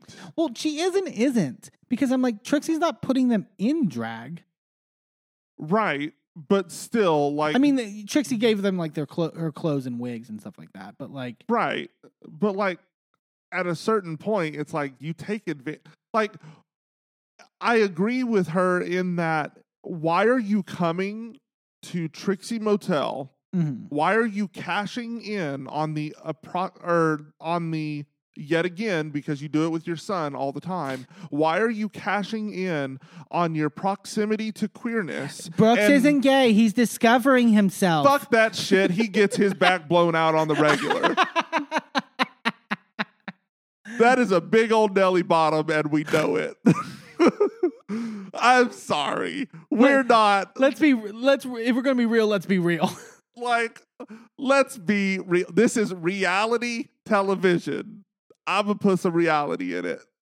Like why are you cashing in on your proximity to queerness but then you're not also going to celebrate that queerness? Sure. and again she does the same thing with her son because she doesn't talk to him about that. She doesn't give him the platform to then have an opportunity to be a role model in the queer community right? She doesn't give him that space. sure. And she then wants to come in to this space that is meant to celebrate queerness, that is meant to celebrate camp, that is meant to celebrate all of those things at Trixie Motel. And she's not going to lean into that. She's just going to use it as a base of operations. Sure. Fuck you. I, I I agree. I think it's just more to do with I Meredith is a bad party. I think hasn't she hosted a trip before and it was also real boring. it was really bad. like it's she's not uh, no. Isn't she the one that like s- said that she was like the CEO of fun or something? Yes, that's what it was, and she- it was terrible. it was so bad. And then they let her have this trip again? No. What are we doing? Ugh. What are we doing? This is at least a fun activity. Yeah. And then like the shitty attitudes like really fucked this this activity over because it could have been a fuck ton of fun. Sure. Whitney goes, cancel your glam. You have 30 minutes to get ready. And Whit- Lisa goes, wait, but I flew glam in. The one thing I love, I love control over though, is the way I look. And she's like joking about it as she's going to her room. But then she immediately calls John. And she's like, hey, so yeah, I'm really upset right now. Like I flew Morgan here, and you know how I hate like theme stuff. Like, eh, like it's not okay. Like, which I kind of understand. I think Lisa takes it to a dramatic level because she's Lisa Barlow and she's a drama queen. Right. But like, I kind of understood her point where it is kind of shitty to like fly out your glam and then But you already got in makeup this morning. So it's not that you didn't get use out of her. She was still paid That's for true. today. Like it's not like you wasted the money. yeah, Like sure, are you paying an exorbitant amount of money? Yes. But also like you like you're acting like if you were to go and do something else that you would get your makeup redone yeah, no, you would still be in the same makeup she did that morning. So you haven't wasted any money. yeah. Lisa goes, I spend on average 60,000 a year on glam. I get my makeup done daily. My makeup artist is on retainer, and it's not just when I'm on girls' trips. It's for me to go to the grocery store. Is it mean for me to say she doesn't look that stunning to have $60,000 glam? Honestly, it's It's not like fun. I mean, she doesn't look bad, but she never, like, it's not like, wow, $60,000 glam. I honestly like this is no shade. I can do my own full face beat makeup in 30 minutes and look a fuck ton more glamorous than any look she's put together. Sure. Lisa, th- so now, but now the fourth wall drops because Lisa has the producer Will in her room. And Lisa's like, I'm a good sport for the most part, but like, I'm so over this.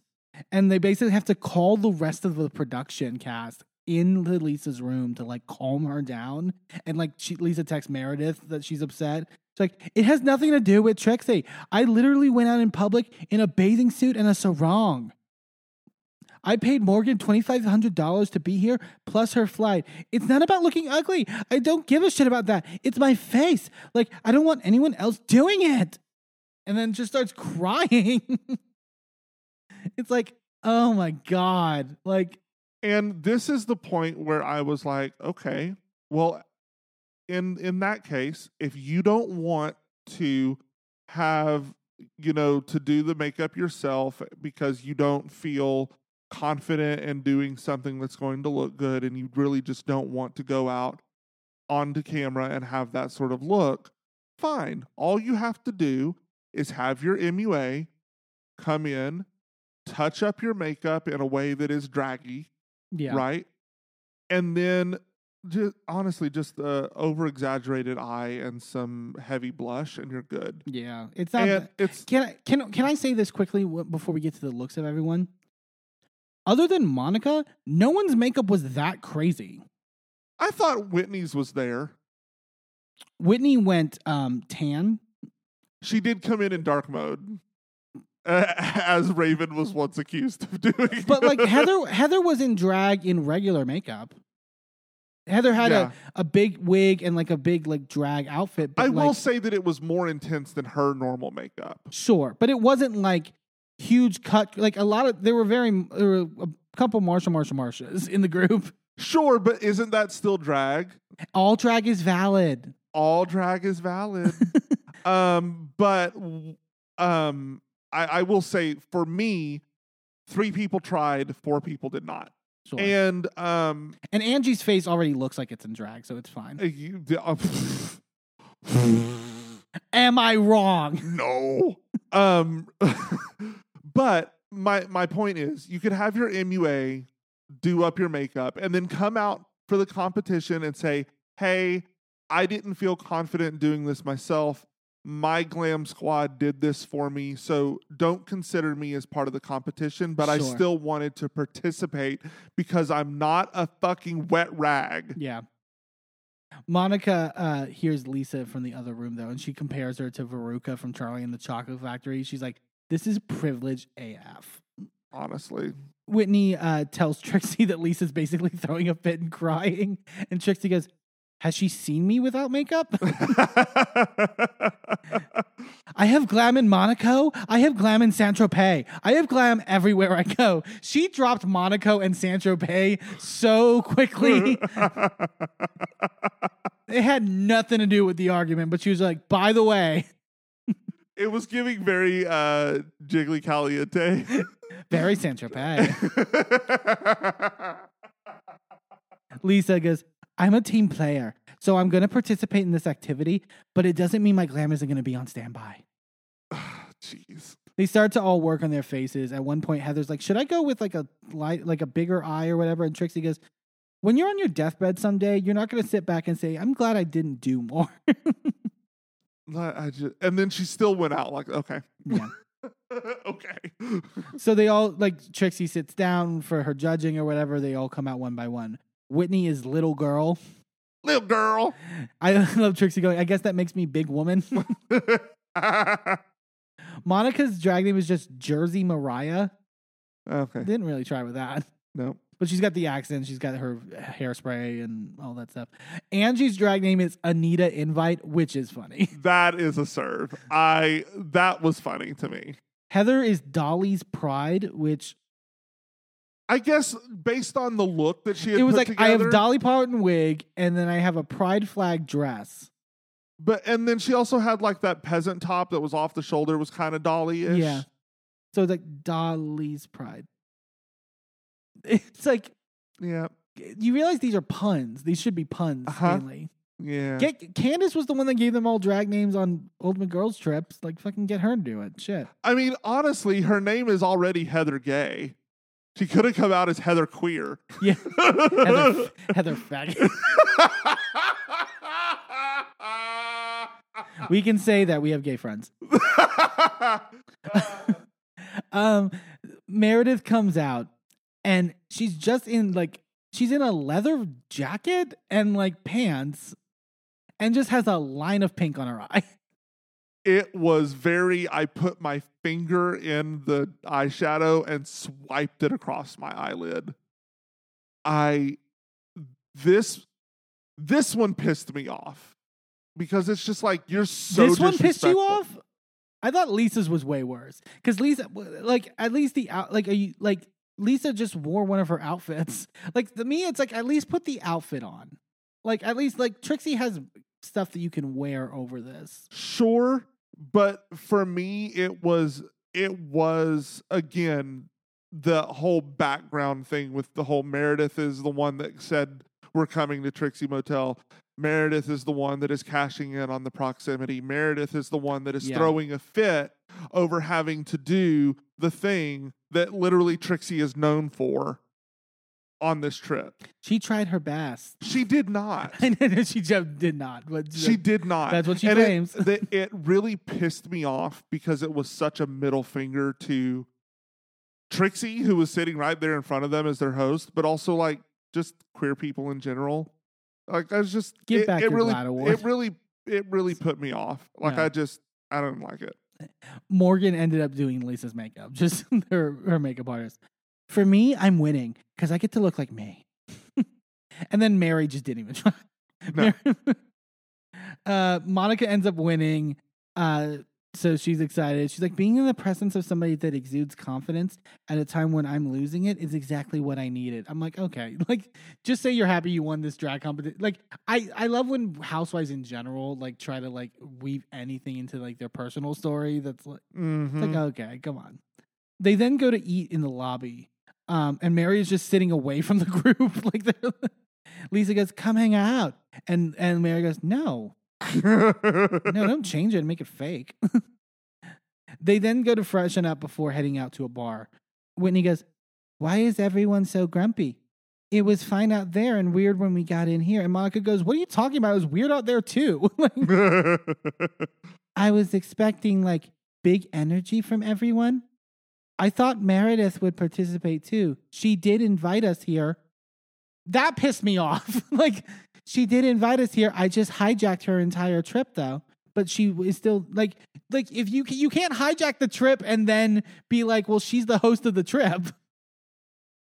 sure, but she's also just pointing out what I had already said. I- Okay, but you can say it. That's the difference.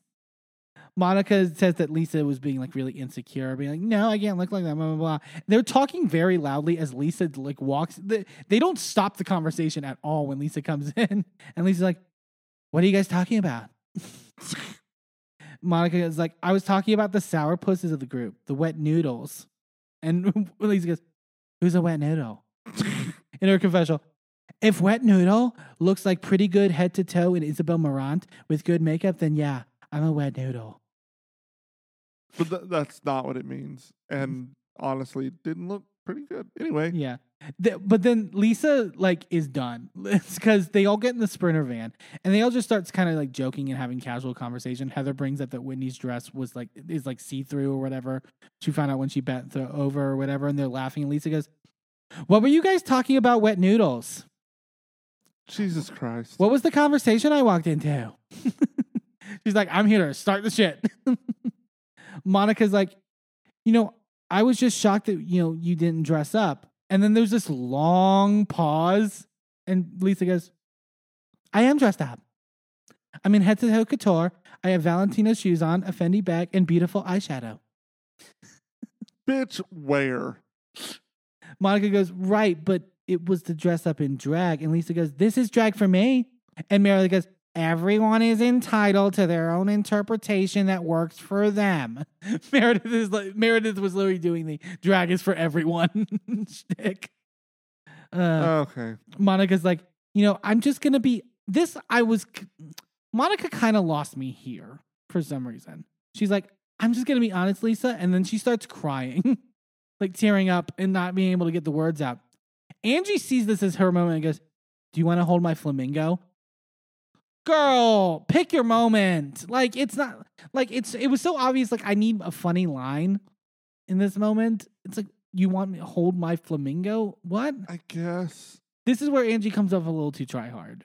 Like, Yeah, it also might have been that it was a longer pause and really awkward in the van, yeah. and maybe Angie was trying to break that tension. But she times it so weird. she weird. times it so weird. I- I mean, and of course, we only get what production gives us, right? We don't get the full effect, so we don't fully know. But what we were shown, that that was weird. That was awkward. And Monica, so Monica then goes, in all honesty, the ring thing is hard for me. I'm going through my own shit and I kept trying to tell you, like, your boys are healthy. Your husband is there. There's so much you have to be thankful for, but it was still like, oh my God, my $60,000 ring, my ring. It's just so tone deaf to hear you talk about money and your successes and the things you have and the G Wagon and the Porsche. Maybe because you've lived this lifestyle for so long, you're outside or removed from most of America. Like the 1% of people in the world live like you. I she kind of lost me there. I was like, one, she had she actually hasn't talked about the ring all day. She- yes, but I think she's likening the hissy fit she threw over glam To as it. as another example of her privilege. I just don't. I I also don't. uh, Two. Also, second thing, she keeps saying that Lisa's in the one percent.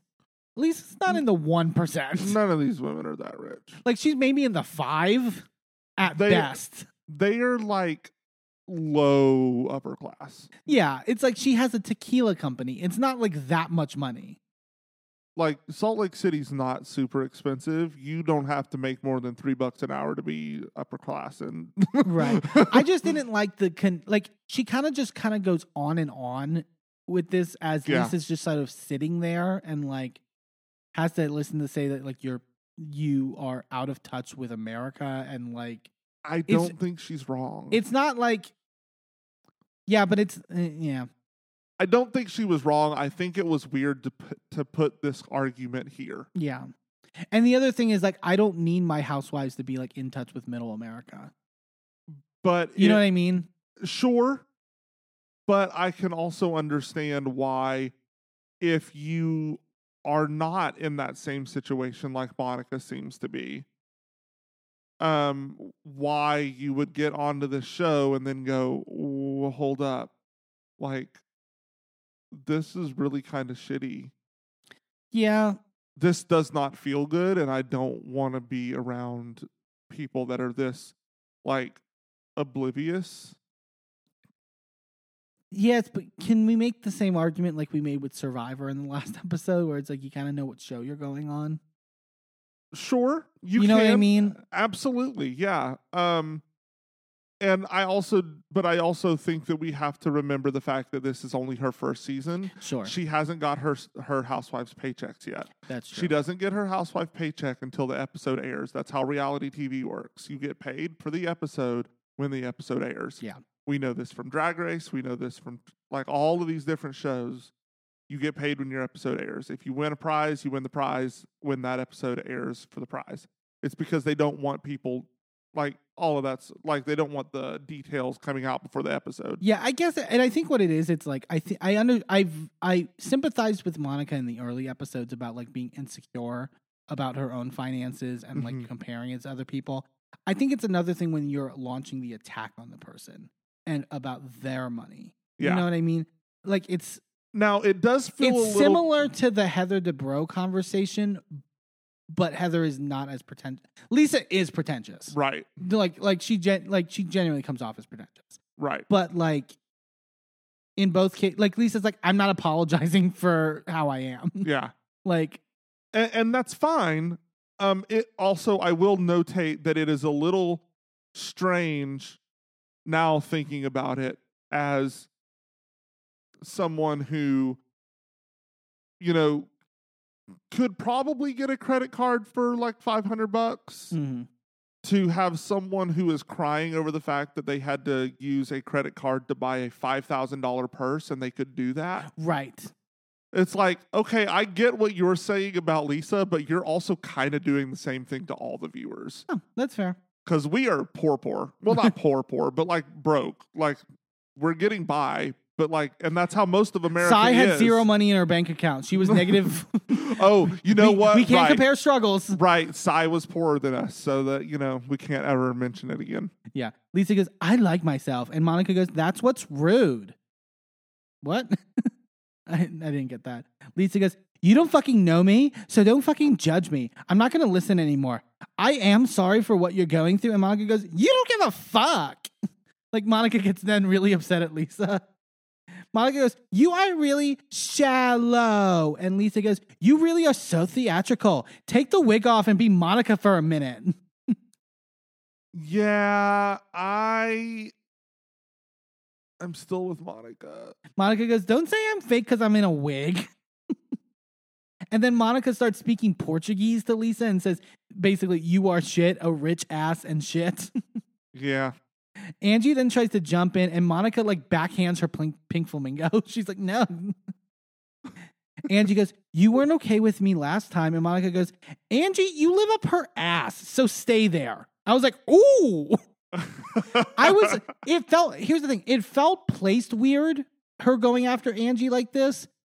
I didn't mind it because I don't like Angie. And I thought it was a good read.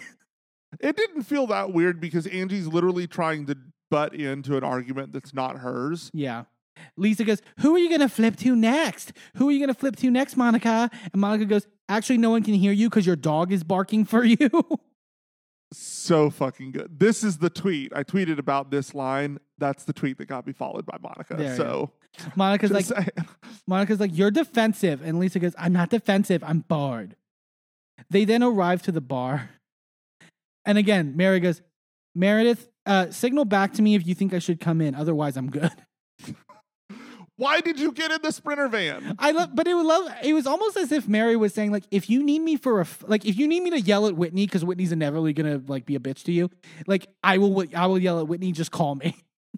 I mean, Meredith maybe should have called her. Yeah, yeah. Well, she left though, because then Mary, as they leave the van, Mary tells the driver, "Can you please take me to McDonald's?"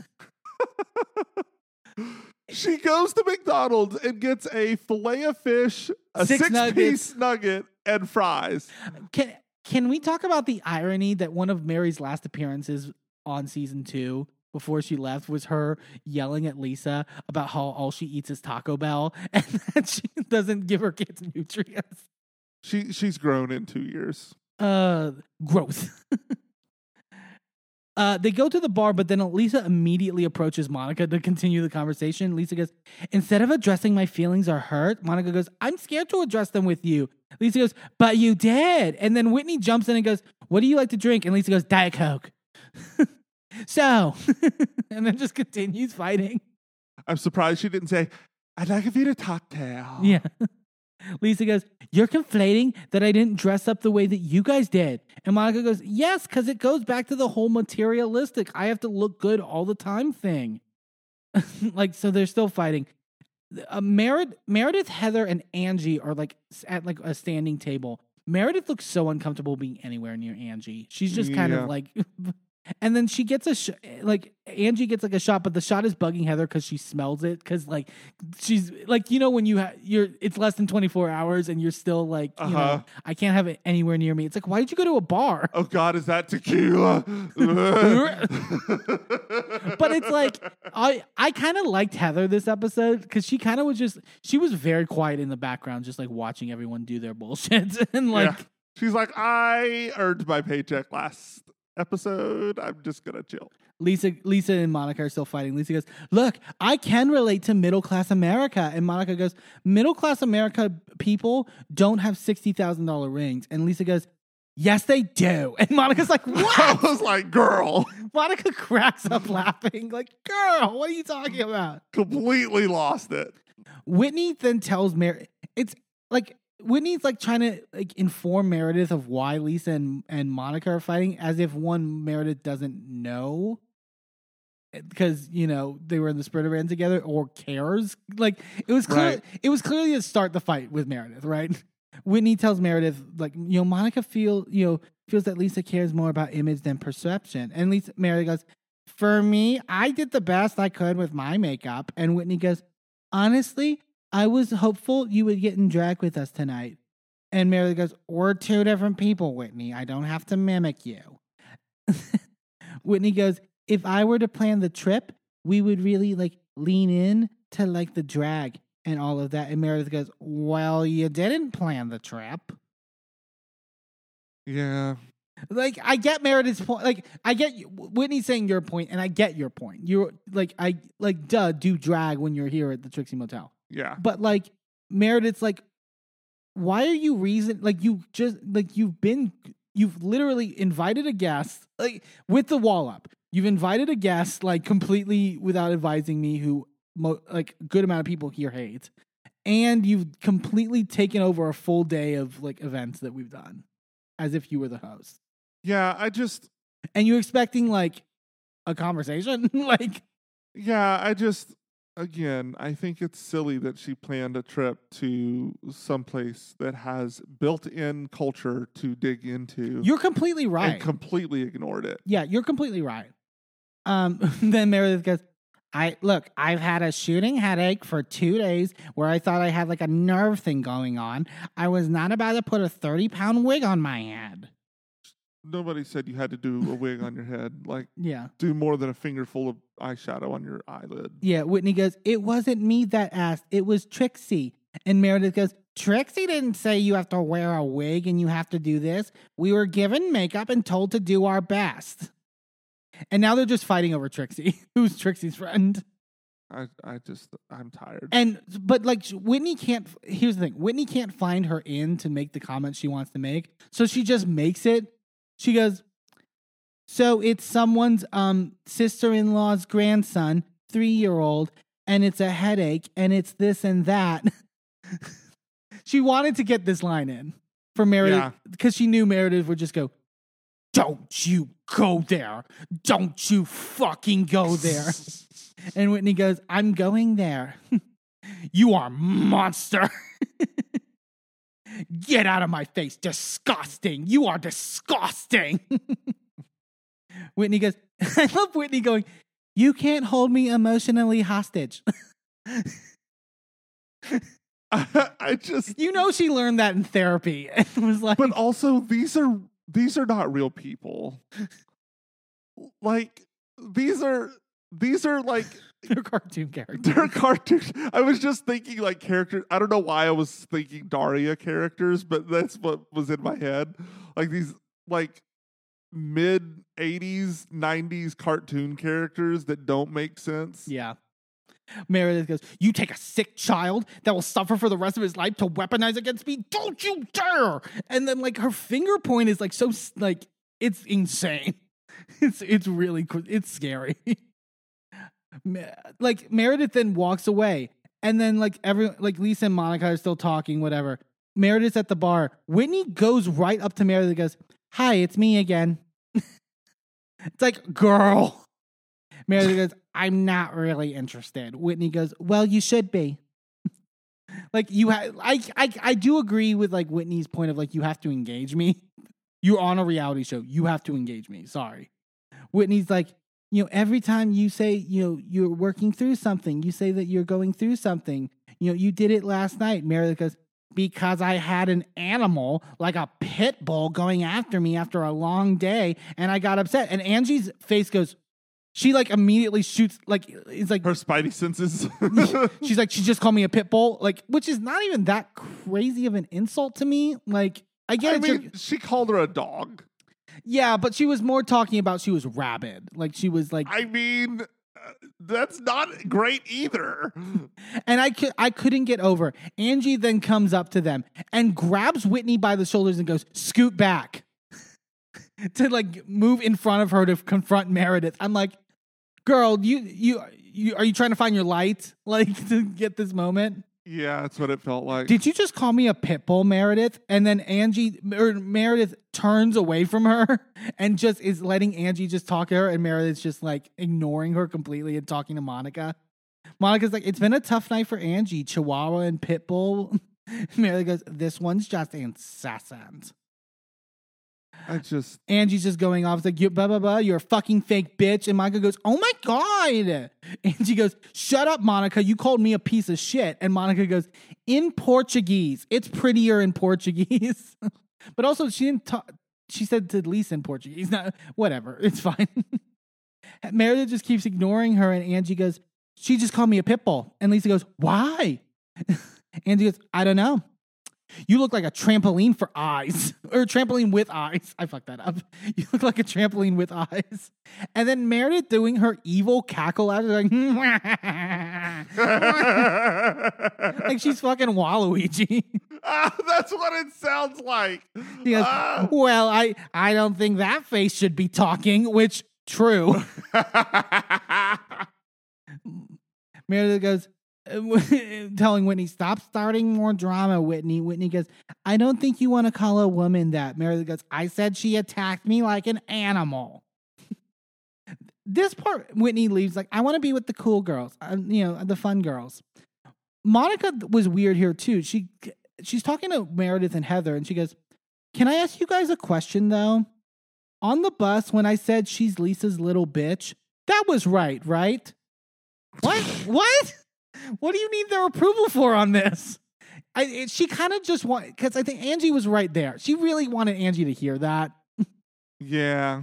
And Angie then confronts Monica, and Angie goes, "What do you think you are, Monica?"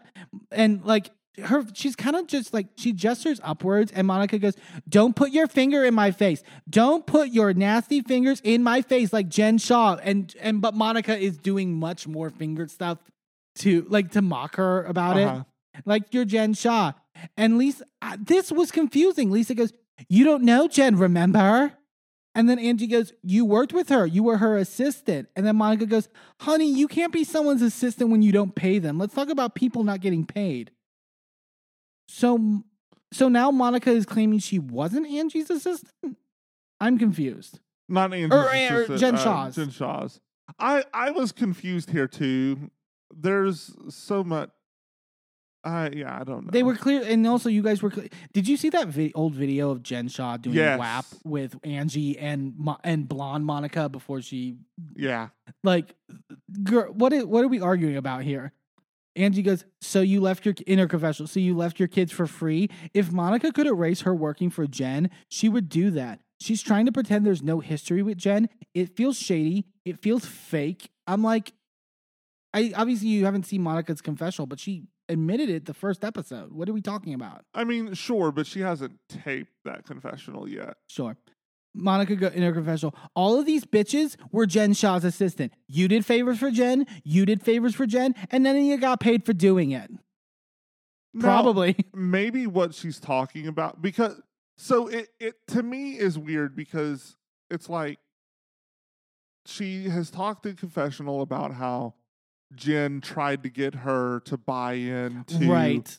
this whole scheme that they were doing and that's what put up the red flags but we know that that Monica was there for at least part of it because I, I think it's been confirmed that the person that filmed that video Of her yelling at the dress designer or whatever the fuck. was Monica. And Yeah. she's the one that filmed that and leaked it. it was an interview on um there's this uh Bravo and Blaze did an interview with a friend of Jen's who also might have been an assistant or part of the Shah squad or whatever. Uh-huh. and like he uh, he's also refuting the idea that Monica's saying that she wasn't paid.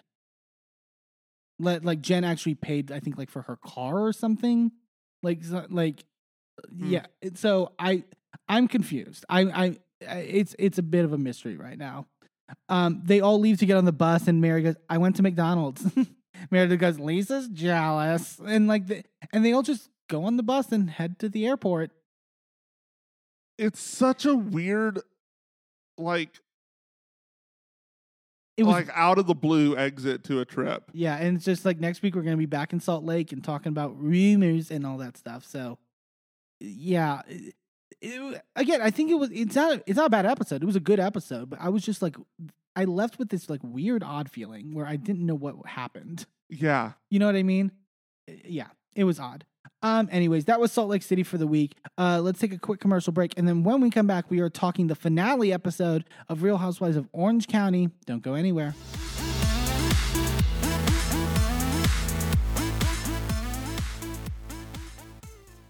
Well, hello, friends. I'm your pal in the mainstream media. And, And I'm the Riz. And Thank you know, much. Riz, it takes years of strenuous, dedicated training before you're worthy to step inside a professional wrestling ring. But it takes even more time to develop complex, highly astute opinions about professional wrestling. Am I right? that is correct. And you know where we can find that Yes, on the Wrestling Man. that's right.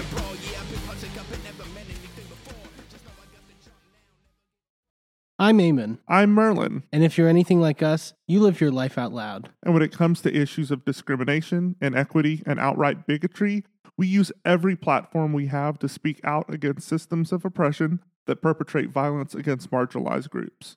That's why we are so proud to wear designs from the Survivors Know merch store. Their team has created designs that feature unapologetic, empowering, and survivor centered messaging that range from mild Like, accountability is love, and toxicity is not on the menu. to a little more spicy. Like one of my favorites, Fuck Your Laws, Fuck Your System, Transformative Justice Now, which has a cute little happy flower on it. Each design is available on a variety of items from t shirts and hoodies to bags, blankets, magnets, and even stickers. And as more items become available, the options will continue to grow. 100% of the proceeds go back into supporting the amazing work done at Survivors Know to support survivors, workers, and survivor advocates by organizing, challenging the status quo, and creating alternatives to the systems that fail us. Support Survivors Know by shopping today at survivorsknow.threadless.com. That's survivorsknow.threadless.com. Sidekick Media Services. We are your sidekick in business for social media, video production, and more. Find out more at sidekickmediaservices.com.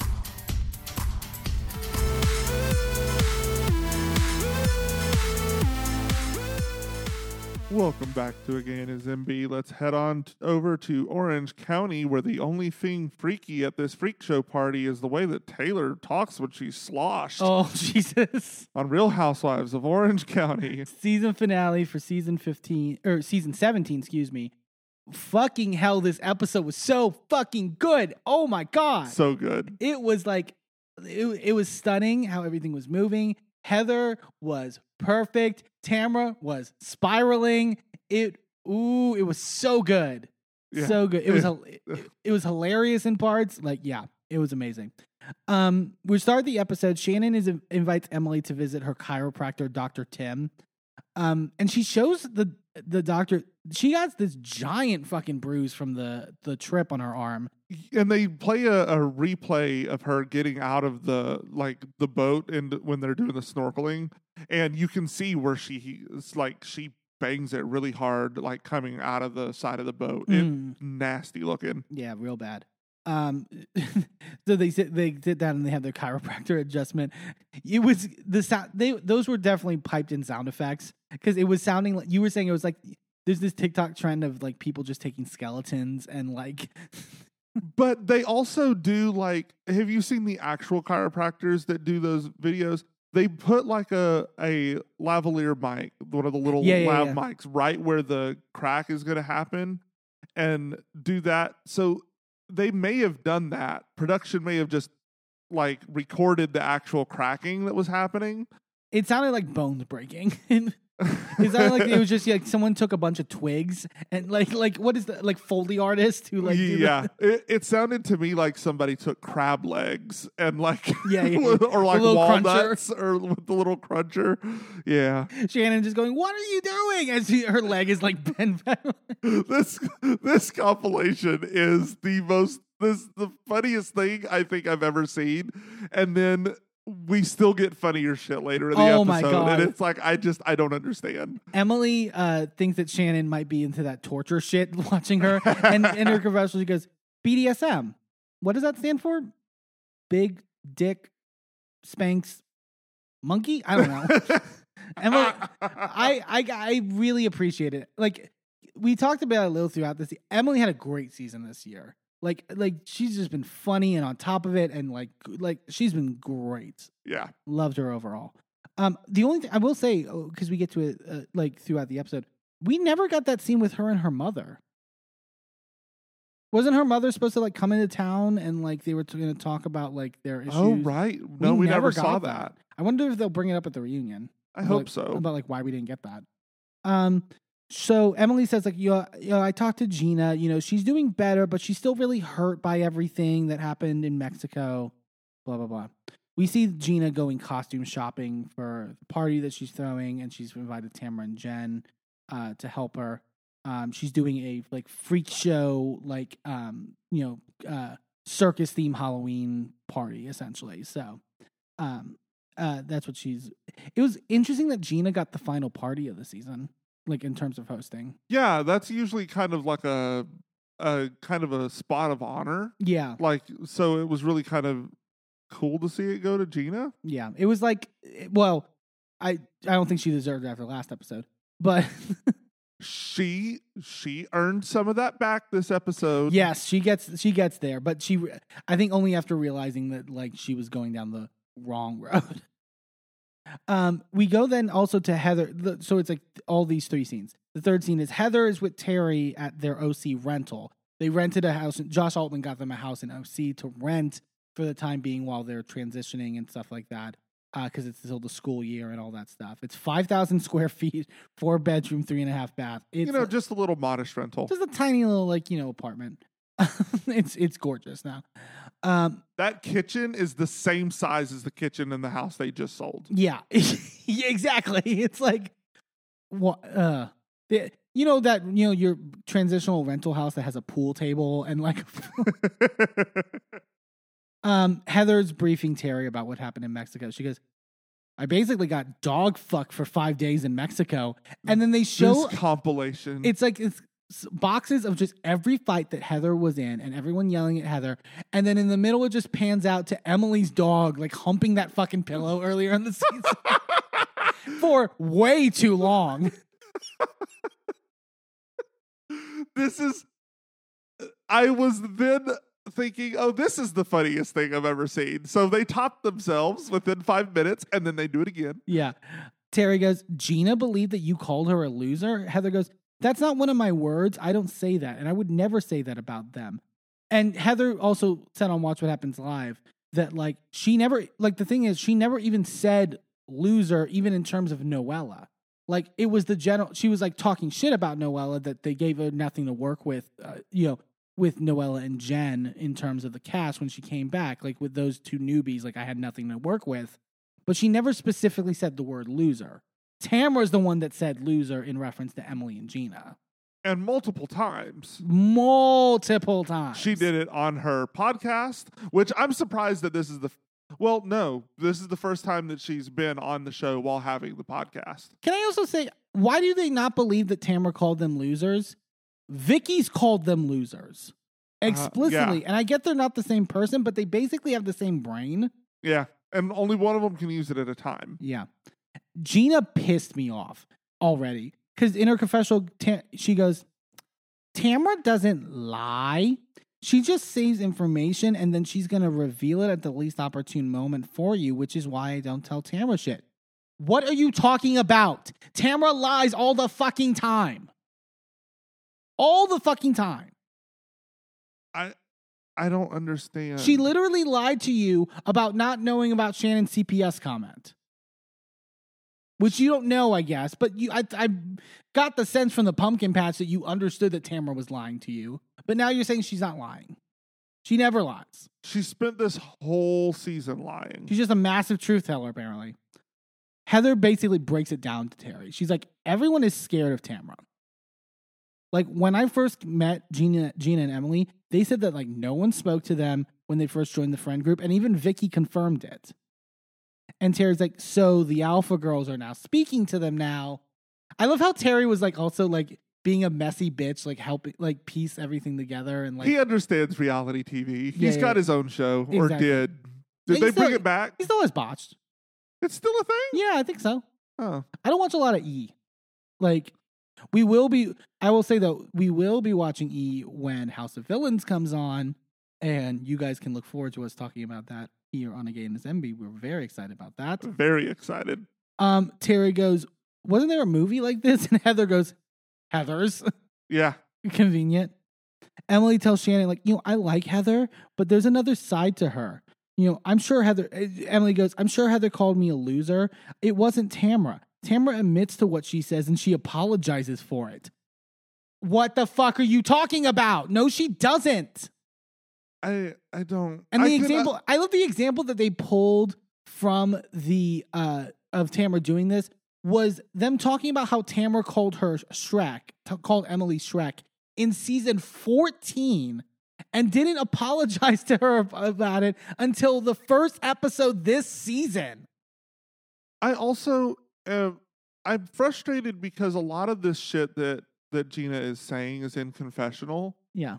when is which is after All of this. all of this episode where she is seemingly getting on the right side of things. yeah. I guess you have to say your mindset at the time, I eh, guess. but I don't know. It's just frustrating. Shannon's like, I told Heather, you know, what positive was going to come from saying that I said something in New York? There was nothing positive to come from it. What is positive? What was positive? What was anything positive of Tamra bringing up the Montana thing at the table? Not at what all. was positive about Tamra bringing up any of the Jen stuff? Or the, there's, it's so much. Uh, I it's it it's such cognitive dissonance Yeah. that it's like, you know, so fucking crazy. You're not thinking. Think. Tamra tells Gina, this was crazy. Tamra tells Gina, let's just say I was being malicious in me and saying things about you in New York.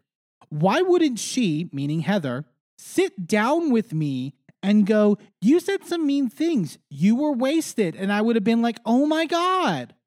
Why does she have to do that? Why does she have to use your bullshit excuse of being wasted that you use all the fucking time? Maybe Heather didn't do that, Tamra, because you're not fucking wasted when you do this shit. To me, it gave the same energy as well, you knew I you were okay with me cheating on you because you didn't follow me to uh, Yes! Raquel's house. Yes. I what? it was the same energy and it was the same ick, and I was just like, "Do y'all all go to a school where you learn shitty gaslighting 101?" Ugh. like, I I don't I don't understand. But Gina's like, right, no, that makes sense, Tamra. Like, oh my God, she's playing with just children at this point. Tamra goes in her confessional, You want to destroy people? You're not destroying me, bitch. Like, Tamra is the, the, confess, the Tamra's confessionals this episode, I think, are the strangest. Because it's really her, like, it's one thing to do this to Gina or Shannon or whatever in person and try to, like, manipulate them. To manipulate us as the viewer, yeah, and to make it to try to act as if this is truly your belief and like you actually believe this stuff that, that's coming out of your mouth that's the sociopathy yeah. It's like it, it's like you were talking about earlier. You you have to lean into being the villain if we're going to accept you as a villain. yeah A good villain knows they're the villain. Like you can't be Delulu about yourself. right Like you you have to understand that you're the bad guy and be okay in those in those shoes. Yeah. I think tamra still balances that line somewhat she never will outright admit that she's the villain but she'll be villainous in response Yeah. a lot of the time like i mean it was clearly obvious how she operated this party we will get to it it was hilarious Gina um, apparently texted Heather saying that she wants to sit down or whatever to hash things out. Gina goes, I'm not going to be disrespected. This is my integrity. I've been a good friend to her, and if she will not admit the things that she said, there will be no moving forward for me. this that line pissed me off Yeah, so much. Go ahead. because I- it's like okay so you have convinced yourself based on word of tamra yeah, that heather said this it is an immutable fact in your world and therefore any dispute offered any evidence offered against that fact is a lie and must be someone trying to deceive they are acting as if they have concrete evidence. And I've been watch. I watch a lot of Judge Judy. There's a word for this that Judge Judy brings up a lot. It's called hearsay. Just Yeah. because Tamra said someone said it doesn't mean that is evidence that someone said it. right And so, like, to say that if Heather doesn't cop to it and admit that she said this, even if she didn't, Right. I won't be friends with her anymore. It's just you've already made up in your mind who she is, and anything that challenges that, you're not going to accept. Yeah. But then she accept. It's like what? Okay. Yeah. Tam- we go to Tamra doing a photo shoot for Amar magazine, which I I haven't heard of. It's I think it's probably a local thing for their Women of the Year. She seems so proud of something that nobody's ever heard of and will ever see. Yeah, yeah, yeah. But uh, she talks about how you know she's being honored for their Women of the Year thing because of her work with Vena. Um, that she she says she's grown it into a multi million dollar business. I don't know. Maybe that's true. I don't know. Um, but cool. I mean, cool. I CBD stuff. I'm is probably really popular right now and really lucrative. So I wouldn't be surprised. Like, Well, CBD is great if you are in a situation where you are either not um, in a state that allows uh, THC, which doesn't make sense because they're in California. yeah, Um, but they ship. I Yeah, think. they're they nationwide. do online. Um, but it's also really great for government contractors um, or people, anybody that works in government work. Um, they can't have any either because it's not federally protected. yeah. So CBD is a good alternative. Um, but I, I mean, I don't see it becoming a multi-million dollar industry. And then she says she's gonna s- s- in like a couple years they want to sell the company and then just do another company. Like they're thinking about sex toys, which I was like, that's Kandi's market. Like, I get it's a different franchise, but like you know, can- uh, Candy has housewife sex toys on lock. Know? Yeah, I mean, there's plenty of room for like different alcohol brands. There's lots of different alcohol brands associated Do a candle. Like nine different people have candles now that are housewives. I'd rather her do an alcohol. Yeah, I mean, it's more in line with her brand. sure. Her brand is drinking and fitness. Yeah, Why is she going into things that are not her brand? get with Kenya and do some fitness DVDs. that worked out so well. Tamra gets emotional though. She talks about, you know, I would watch my dad, you know, with his auto shop, and it made me really want to have a business of my own one day. And like, I didn't go to college, and I had a kid at 18, so like, it's a really big deal for me. And I would feel like moved by this if Tamra wasn't so evil, like Yeah. in, in this other stuff. You know what I mean? Like, it's but it's nice enough for her. It's fine. Um, we go to Jen's house, and Ryan's coming over uh, as Jen's cooking dinner for the family. She's making spaghetti casserole um, which actually looked really good. She was like downplaying it of like, I know how to make taco salad, spaghetti, and chili, and that's about it. well, I think that she was more talking about I'm not really cooking. I'm doing Pouring a lot of stuff pouring pre-made things together, mixing it, and sticking it in the oven. yeah. So I get it. Um, Jen uh, and Ryan sit down though and they have a talk, and Jen tells Ryan like, you know, I need to know for a fact that there was nothing basically with this girl. Ryan's like, we slept together one night. We weren't together, so I'm doing what single guys do. You know, I haven't spoken a word to her in a year, which I thought was interesting. And Ryan goes, but I don't know why you keep talking about moving forward, and all you do is hit your wagon to Tamra, and she pulls you in reverse. Jen goes, let's take Tamra out of this. Let's focus on just us. And Ryan's goes, This was the one time I was with Ryan and not with Jen. really? Because I was like, you can't take Tamra out of this when Tamra is the whole reason you're worked up about it. Yes, Tamra keeps agitating this wound, which is why you can't get over it. Because I feel like if Tamra wasn't in her ear buzzing like a fucking irritating mosquito, she wouldn't be as self conscious. she wouldn't be as self conscious about it. I think she, as much. I agree. I think she still would be a little bit. Sure, but I think that she would also not like be calling Ryan every couple of episodes crying Sure. about why about the doubts that she's having because Tamra keeps saying she's got more information, she's got more information. And we all know that Tamra's full of bullshit. She should be the one doing this colonic. she is second guessing her. yes, she is second guessing herself a lot. She's like, you know, I don't know what Tam- you know what Tamra's going to say next, basically. So there is part of it that's that I will say. Um, she's like Ryan's like, you know, we're on a really great path, and we're on this path, you know, that could lead us towards marriage and stuff like that. Jen talks to her confessional how her fear is basically that Ryan will wake up one day and that it's not what he wants, or that you know the stuff about him is going to come to fruition and it's going to get destroyed. You know, which, yeah, it's- Right. it's, a it's a fair enough fear. And then Jen uh, tells us that she, well, tells Ryan that she spoke to her attorney, uh, I, I'm assuming her divorce attorney or whatever, and that basically like they were like, just send your five thousand dollar retainer, and she's like, I don't have five thousand dollars to spend, which I thought was really illuminating. She was like, the, the producer asked her in the confessional about her yoga studios, like, you're are you getting a paycheck? And she's like, me and my partners are not taking out a paycheck. We're paying our teachers and we're paying our rent. And I honestly, that to me is really speaks to me about her character. The fact that she's paying the people that work for her but Yeah. not taking a paycheck. Yeah. Well, That- a lot of I will say a lot of struggling like s- small owned businesses well, tend to do that. yeah, but I but you're right. It is it speaks to that she isn't like you know ta- doing that, and I think like to me it also casted a certain. This made me feel even more bad for her that Tamra was shitting her on her about like the fake Fendi. You know, she doesn't have the money to spend that, so she wants to be able to fit in with you guys. and also if it's a fake label, who fucking cares? also what does Ryan do? well, yeah, All we've seen him do is work out and take showers. I'm sure he does something good enough. Like, I don't understand. Like, what does he do to make money? Yeah, I I am curious about that. Um, Ryan's Ryan's like, I'll give you the money, and Jen goes, "That's not an option. I'm not having you pay for this."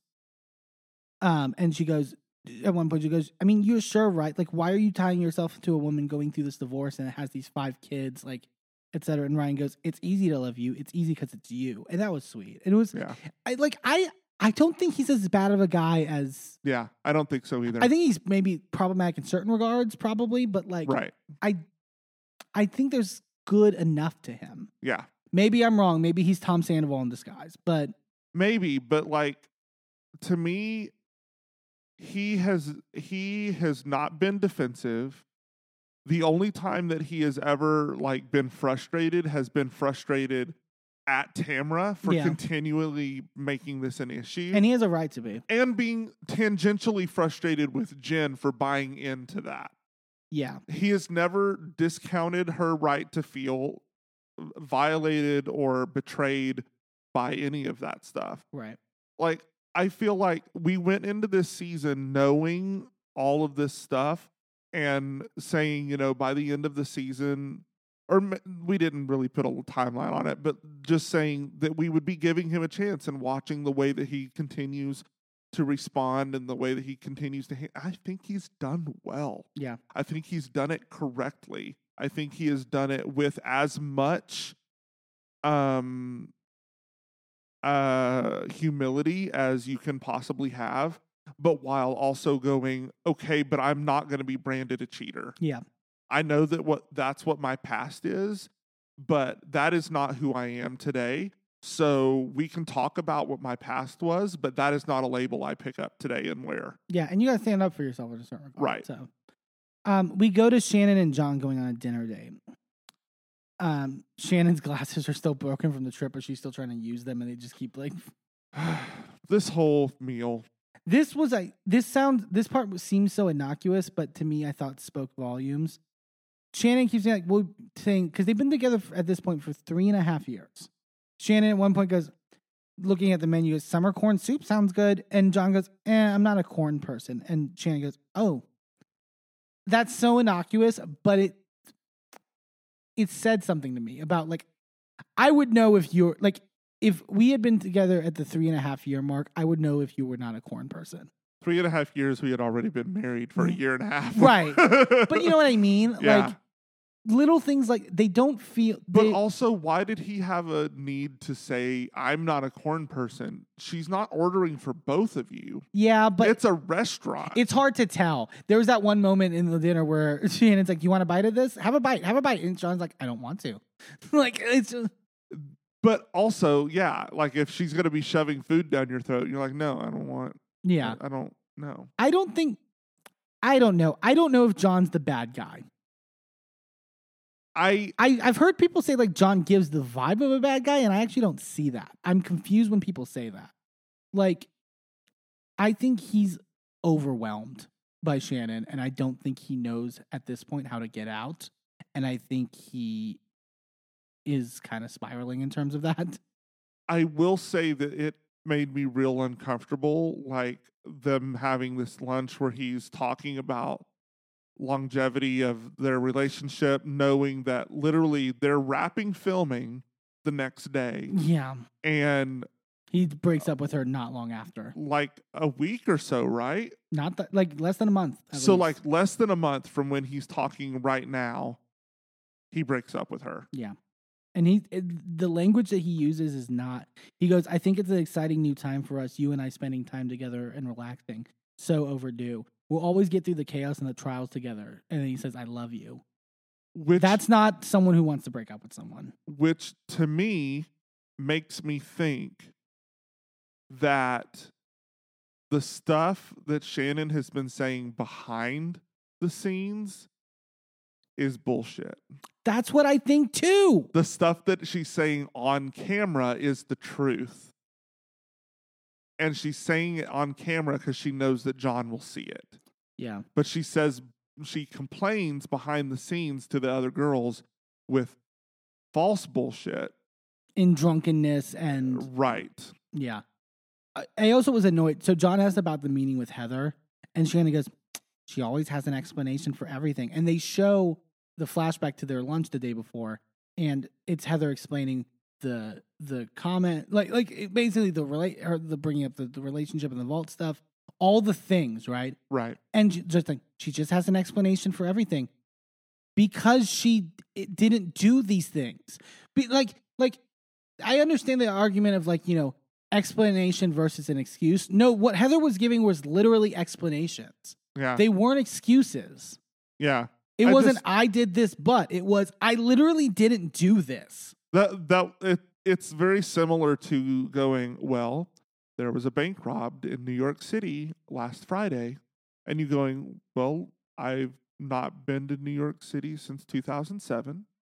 So it couldn't have been me. Well, And you have an going, explanation for everything. You just have an explanation for everything. It's like, I what? no, I wasn't there. I couldn't have done it. Yeah. We go to Tamra's house and Shannon brings over the Citalonic uh, that she is Oh, put- Lord. got together with Dr. Moon and Jen is basically going to be the guinea pig for them. Shannon Eric Professional. Did I ever think I was going to be dealing with people's shit? No. No. Every time. Every time it's good. Um, because I guess Jen was complaining on the trip in Mexico that she was super backed up all the time. They're like perfect victim. Tamra at one point goes, "I poop seven days, a, seven times a day," and Jen Eric Professional goes, "I knew Tamra was full of shit." Good on you, Jen. Shannon then talks about how weird Heather was in the van ride home from Mexico. Like they just got that major into that major fight in the tree uh, house place or whatever, and they get in the van to go home. And Heather's like, "Oh, look, it's Nikki. It's his Halloween ho- costume, guys. Look." And then like she was making comments about how pretty like Jen's feet were. She Heather in her commercial was like, "I don't have a foot fetish." like it's But I also think that she was making the comment because they were literally right in front of her face. yeah, yeah, yeah. Jen had her feet stretched out like right in front of Heather. And it's like, I'm going to mention this, but I'm going to do it in a way that's not rude. Oh, your feet are cute. Get them out of my face. Yeah. Jen then talks about, you know, I haven't really had much of a conversation with Heather, like one on one, my time in this friend group, really. You know, and, you know, I found it odd that, like, you know, I got a call to talk to her when I was at the hotel and, you know, we talked at the pool or whatever, the scene that we saw. She then said she was going to come back. She wanted to go get her soup and then she never came back. And I thought that was very rude. And this comes up later. And Jen says her confessional, wherever I am on your ranking, I'm worth more than that. I I kind of understand why Jenna would Jenna Jen would be upset. I think uh, Heather handles it well later, the, to where I don't mind it as much. But yeah, it's it's um it's an interesting enough fight. Um, but they end up having Jen try the Citalonic, and it's uh, it's a lot. Like, The I don't want to poop The- in front of people. but also the image of them like putting the lube on Oh, the- that was like, oh my god. it's unnecessarily graphic and i just i didn't need this because it wasn't even just like lube it was like petroleum jelly There's a word for it. Heather uh, Shannon said it. and I can't remember. Like it was some weird like. Yeah, yeah, I did not like it. it it was unnecessarily graphic Okay, so Gina then arrives to lunch that the lunch that she's gonna have with Heather. Heather then walks in. Heather is a boss bitch the way she comes in this room, just like head high, big posture, just light smile. She just goes, Hi.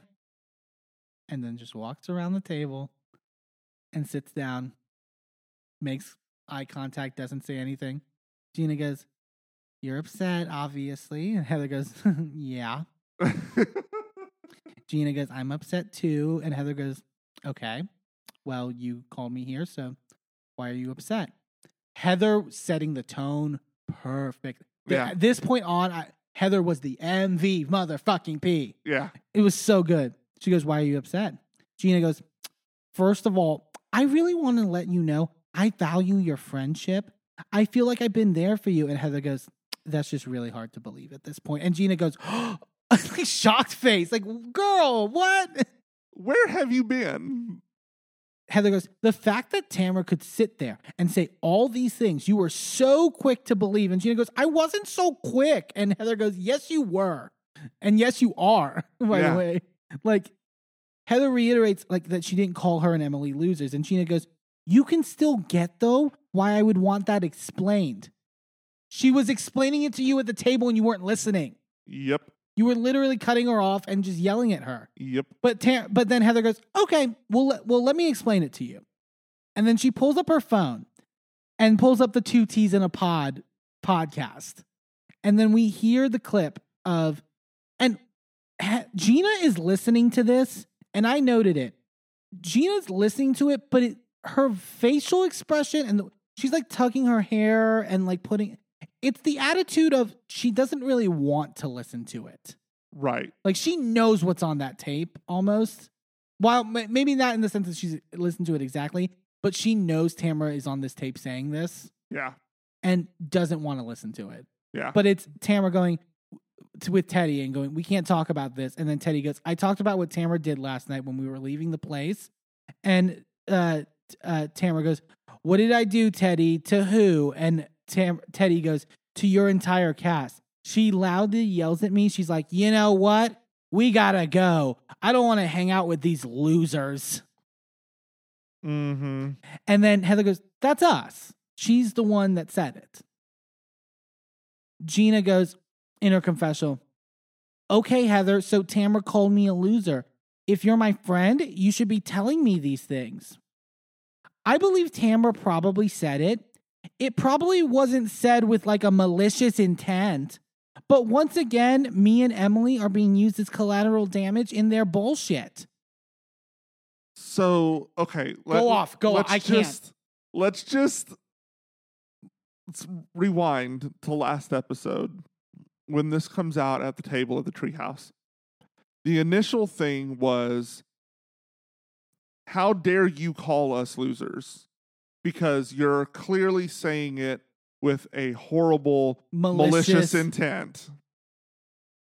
Even while Heather is actively in that moment explaining she was never talking about, and then clarifies later she never even used the word loser. Yeah.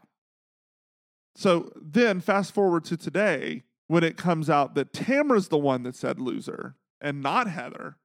Oh, well, Tamra didn't mean it that way. So why why were you so ready to ascribe like malicious intent and viciousness and horrible things to Heather but not to Tamra? Yeah. Heather who has never like shown any Who's done nothing to you? has done nothing Tamra's to you. literally dragged you in the press for years, dragged you on the podcast for years. both you and Emily.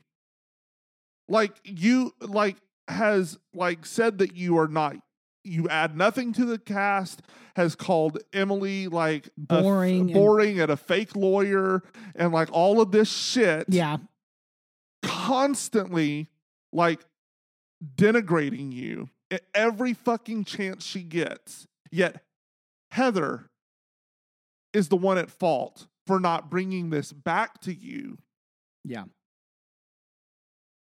He- like so you think Tamra didn't mean anything bad, but Heather should have still carried that bone back to you, and you're now upset more at Heather for bringing back for not coming back and telling you about this thing that was not done with malicious intent.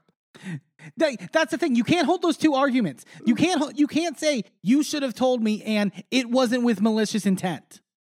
Right.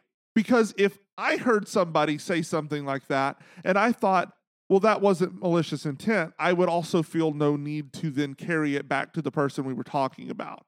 If it was just fun, light shade, there's no reason to Right. talk about it. Uh, Heather goes, "Why would I say anything about you?" Gina Gina then says, "Like you know, I was really focused on our relate my relationship with you that it just it took the wind out of me." They both then say that they care about each other. Heather's like, "If I didn't care about you, I wouldn't have come here." And then Heather goes, "I'm being attacked for things that I didn't do." Emily, I don't trust her at all. I think she's going to the Tamra School of Friendship. And they play the clips of Emily's confrontations, and I'm like, it's very Tamra Yeah. The way she, like the the bluntness the way that she's just like attacking like like rapidly and heather nailed that perfectly Yeah. Well, I mean, and Terry nailed it perfectly earlier in the episode. It is clear that now that Tamra has come back and is giving positive attention to Emily and Gina, they are wanting to align with her. Yeah. And I think Gina is at this point still conflicted, but like still heading the direction of Tamra. right she has a choice to make. I feel like Emily's already made her choice, and I'm very frustrated with Emily about it because I fucking love Emily on this show.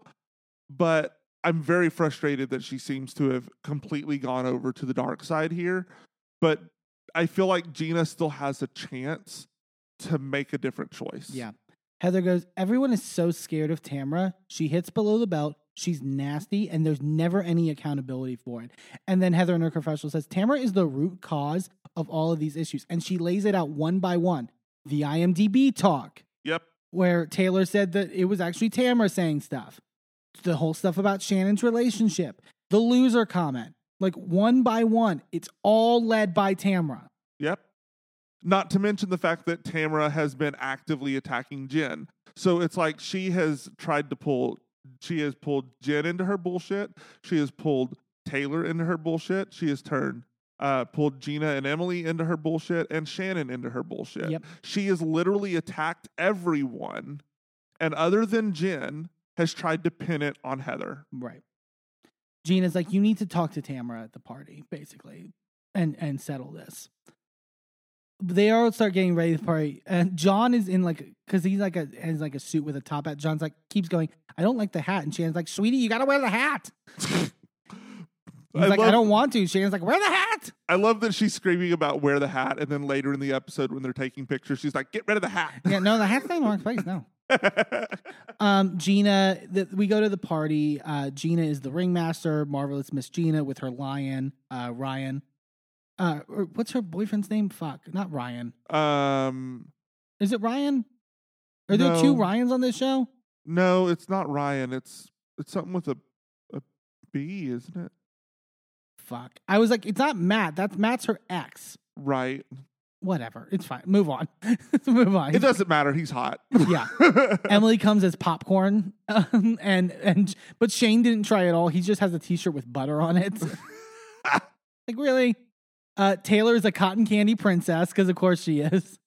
Uh, Uh, Tamra and Eddie are evil clowns, which is so fitting.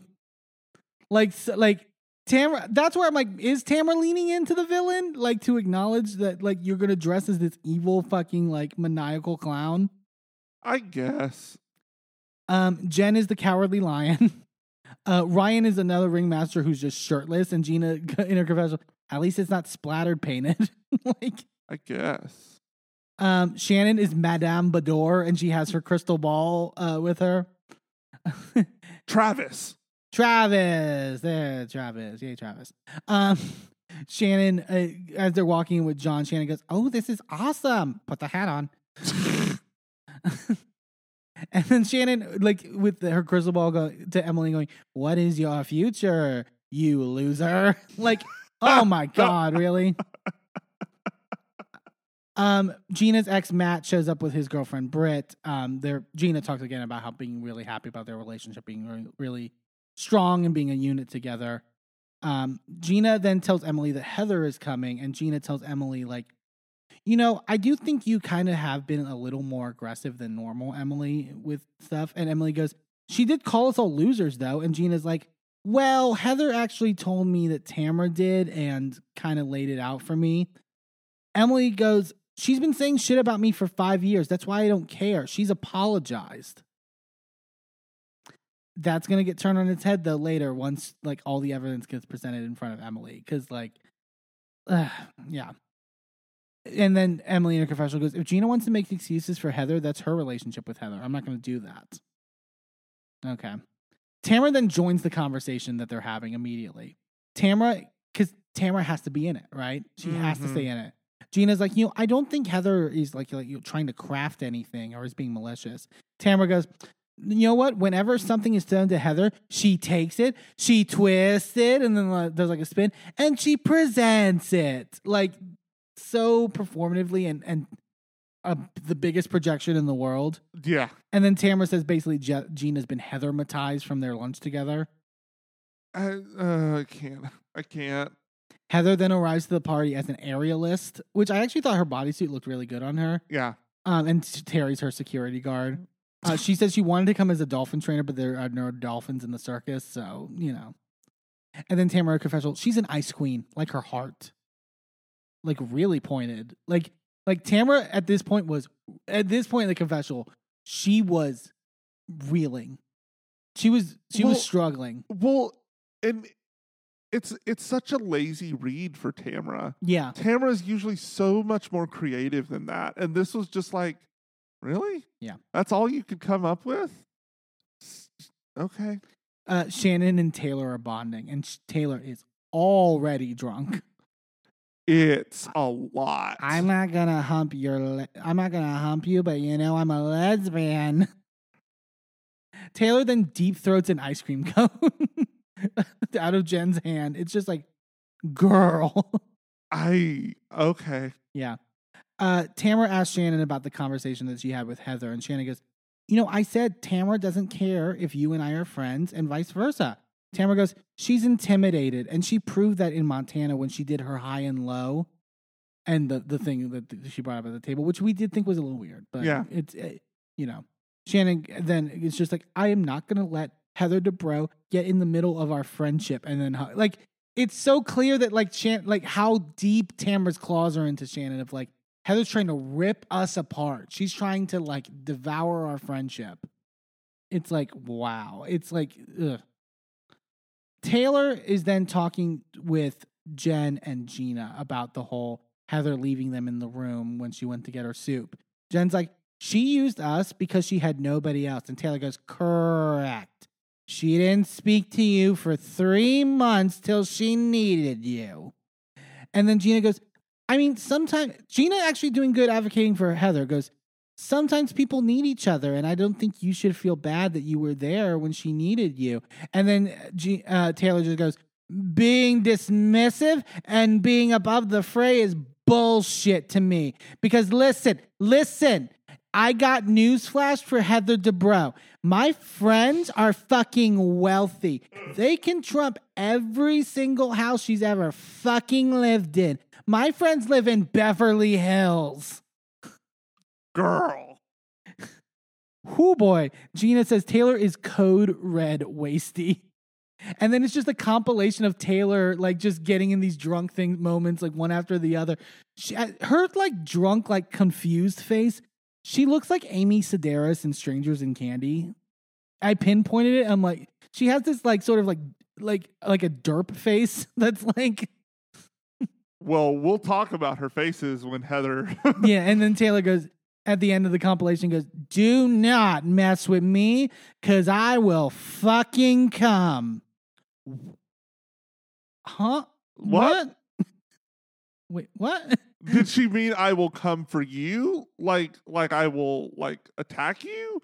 Because the way that she said it was do not attack me because that's my kink. you know, I'm bisexual. Jen says, "I don't." Jen was being. Jen was such a good producer here because Jen goes, "Maybe we should have this conversation with Heather." Like she knew this wasn't the right time for Taylor to talk to Heather. yeah. She goes, Sometimes I feel like Heather, and you know, with Heather, I was dismissed. And maybe that falls on me. I just want to tell her how I feel. So then Taylor and Jen then go up to Heather. Taylor to Heather goes, We sat with you in our little punch bowl. We wanted to go salsa dancing, but we stayed home to listen. And so we did that. And then you said you wanted to go get your chicken soup. And then you never came back. My stepdaughter was waiting for us. She lives in Tulum. And Heather goes, Oh God, I'm I'm I'm sorry. Like I took like one sip of the soup when I got back, and then like I laid down on the bed and just like passed out. I was so tired. Taylor goes, Why didn't you text us? Heather goes like, "Well, why didn't you just come knock on my door?" And Taylor goes, "Cause I don't need to chase my friends." Oh Lord. You need to chase your shots with water. Yeah, yeah, yeah. Heather goes, I fell asleep. It's silly, Taylor. And Taylor goes, Well, when you lay down, you should have thought maybe I should text my friends. And Heather goes, Okay, I'm very sorry. Like, and rolls her eyes and then leaves with Jen to have a conversation. Goes, What is wrong with her? well, and the thing is, is that I, I will, I will correct you uh, for a second. She didn't say that she laid down. She said that she sat down on the bed and then fell asleep. sure. And it's like it's one thing if she were to lay down and then fall asleep, Yeah, yeah, yeah. because that shows an intention to fall asleep. But she didn't lay down. She sat down and then passed out on the bed. jury to the jury, I would like to say that my client did a sit. She did not did a lay. So Very different intention. Uh, therefore, she is no longer uh, guilty. and then we get Heather doing an impression of Taylor confronting her in the confessional. is what took it for the funniest thing I've ever seen. We were gonna go dancing, and then you want to go get your soup, and you didn't come back. and then Heather goes, and, and she looked like Gollum. It to me, it looked like someone doing like the the the motion capture for like CGI zombies. yes, It, it's like, what is this? put this scene in her IMDb. The face work, like I don't know many actors that could do that. Give her an Emmy for this. This is fabulous. Jen tells Heather that she felt that she, you know, you know, I felt like you know you didn't have any interest in me, and you know what? Like it could be shitty on my part. And if that is the case, then I'm sorry. And Heather goes, I think it's shitty on your part, and I want to tell you something. I love the way Heather puts that. She goes, You're a great member of this friend group. I'm so glad Tamra brought you in, even though she's a piece of shit to you. Yeah. Good on her for naming that. I don't even know how you speak to her at this point. Jen goes, you know, this whole, you know, stepping into this friend group is really hard. And Heather goes, it shouldn't be this hard, is the thing. Like, Heather was, if this was all calculations, like Tamra's saying, it was so fucking good. Like, it was so fucking great. And then, and then she, like, you know, Jen and her warm up and they both agree to kind of form their relationship. As they're talking, Tamra is over at a table watching, will not take their her eyes off them. Yeah. And she goes, It's bullshit. She wouldn't give Taylor or Jen the time of day. Jen in her confessional says, Honestly, I do blame Tamra's behavior. If I was Heather and someone like me walked in and it was all about, you know, my boyfriend and uh, her boyfriend and her past shenanigans, I wouldn't have interest either. Um, they start like Gina's trying to get on the unicycle, and Emily and Heather are like kind of casually talking about it. And then Emily turns to Heather and goes, Hey, look, I love you. And then Heather goes, It doesn't really feel that way. And Emily goes, Okay, let's talk. Um, and then Tamra goes, Oh, she's talking, looking right at Emma. Like she can, she's so, she's spiraling. She is Yeah. so nervous every time Heather has a private conversation with one of them because She's she obsessed. she knows her gaslighting is going to fall apart. And it's like she wants to go over there but can't. And she's just getting jittery. Yeah. It's cr- it's it's it was insane. Yeah. Heather asked Emily, like, you know, why would you believe Tam- Tamra? And Emily goes, you said that you said it. And Heather goes, no, I was talking about Noella. And then this is where Heather brings up, you're talking about a girl who maligns your career all the time and says she's a party planner. She's not a lawyer. It's not nice. And then Emily goes, wait, wait, when is this? And Heather goes, this was in Montana. So after the apology in the first episode. So Heather Emily's excuse of like, well, Tamra's apologized to me for everything. No, she fucking hasn't. And they show the fucking flashback to him of them in the car together and Tamra just going, She's not a practicing attorney. She clearly hasn't done a trial in how many years? Never mind the fact that she actively works, constantly getting convictions overturned for wrongfully convicted people. Yeah. That that's trying a case. But besides the like besides the merits of the actual thing uh, of the actual statement, it's so there's no misconstruing that clip. right. There is no uh, it's out of context, nothing. Not the way that she's been doing it with Heather stuff where ha- like the whole Shannon's not all in thing was completely taken out of context. Right. When all, all that stuff, Tamra's is clear cut. That is what she said. Also, it has now, since the episode aired, come to light that Tamra has been uh, messaging. Uh, there's a user, a blonde heart, black heart. I don't, I, I, I see them on Twitter all the time. Right. Um, and they have a podcast as well, and has messaged, has talked to Tamra th- before through message, and shared the screenshot of a message that Tamra sent her, where she's basically saying the same thing. In 2021. Yeah. So this is uh, a narrative that Tamra's been pushing for a while. yeah, Tamra's over there looking, going, look at her, just watch her talk, s- losing it. Emily says, like, you know, my intent with you is never to hurt, and I know I can be really rough around the edges. And she's like, you know, that's what me and my sister, you know, we would take like digs at each other throughout our childhood, and then Emily starts to tear up and get emotional because it's like it's just feel it's like how we combated things, and like I get, you know, and and Emily continues to cry in her confessional about like I just can't control it, and I feel sensitive, and I get attacked, and I just attack people, and I go, and it's like it's an impulse that I need to fix, and Heather's hand is right on Emily's knee, like sort of like confiding in her. Like, like I feel at that point Tamra w- was like, "Fuck, Yeah. fuck, fuck, fuck, Uh-huh. fuck, fuck." Like Heather's like, you know, my intention is always good, and I want to fix this. I will do my best, and if I get offended by something, I'll tell you. Like, you know, we'll we'll have better communication. And then they make up, and they go to Tam- Tamra's face is just drops Yeah. you can read it on her face how mad she is. Because the at this point, the only person that Heather has not fixed everything with is Shannon. Taylor. Well, and Shannon. Well, Taylor, but like Taylor's a Taylor's friend. unreachable right now. yeah, Taylor's in La La Land. She's in Candyland. Tamra goes, Shannon, I'm boiling right now. and then Tamra goes, Heather's rallying the troops. She's trying to take each girl side by side and talk shit about me, which is not true because every, even before the party, this whole episode, it's been the other girl inviting Heather. right. into the, Heather is not pulling them aside one by one to that's not happening. Like it's such Yeah. bullshit. Heather Heather acts innocent and proper, but behind the scenes, she's the she's the worst worst villain of us all. And she like stutters in the confessional. It's like she doesn't even believe it. Yeah. She's the worst villain. Yeah, she's yeah, she's so maniacal. Spiraling. And then Tamra hasn't has had enough at this party. Heather, Gina, and Emily are by the photo booth taking photos. And then Tamra goes up to them and goes, Oh, you're taking pictures with her. Wow, that's so different than what you told me. And That- then, like, Tamra tries to edge into the picture, and Heather just leaves. Heather just gets her drink, walks back to the bar, doesn't look at Tamra, ignores her. Emily then tells Tamra about what Emily, Heather told her about the Montana comment about her not being a lawyer. Tamra goes, I did not say that. And then immediately storms to Heather at the bar and goes, Are you fucking kidding me? Heather goes, I don't want to do this with you. I'm not interested. And starts to try to leave. And Tamra goes, Why not? Because the truth is the truth. And Heather goes, No, Tamra, you have your own version of the truth, and I'm not interested in it.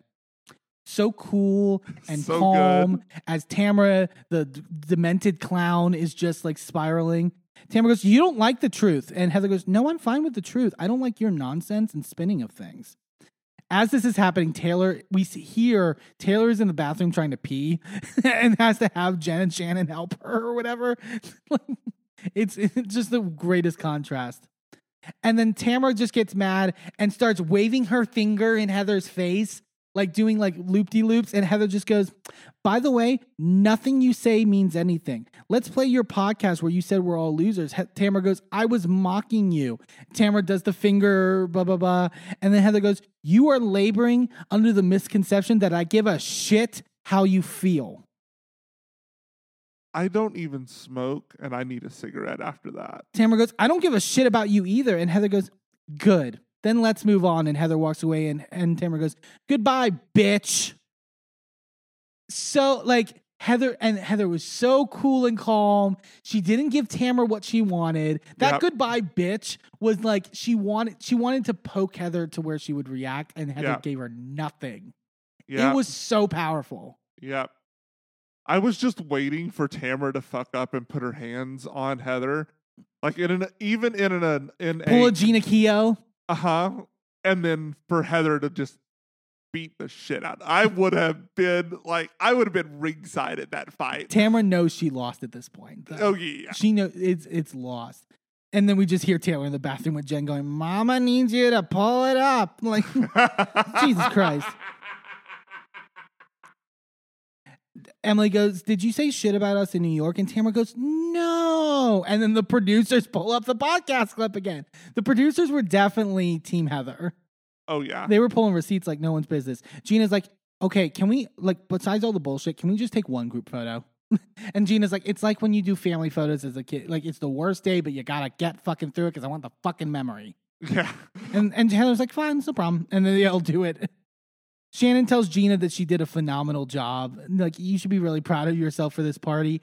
And I thought it's so it's like because it's gonna turn turn so bad at that reunion with Gina and Shannon, and especially after now with the DUI stuff. It's Yeah. like, who boy. I I don't know. I just had the thought that that um Bravo brought Tamra back just because they knew they would at some point be able to use two T's in a pod against her. Yeah. And it was more of a see what happens when you start a podcast and you say this fucked up shit. Mm-hmm. It's going to get back to air because we're listening. Yeah. We're listening to every single one of your podcasts.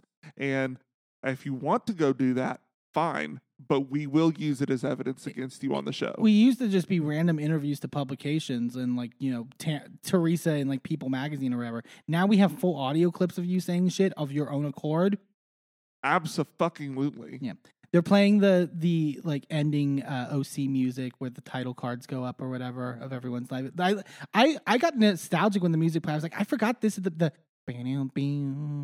Yeah. Dun-dun-dun. It was like the, when the early, early, early seasons of OC. I was like, I love that they kept that. Yeah. Right.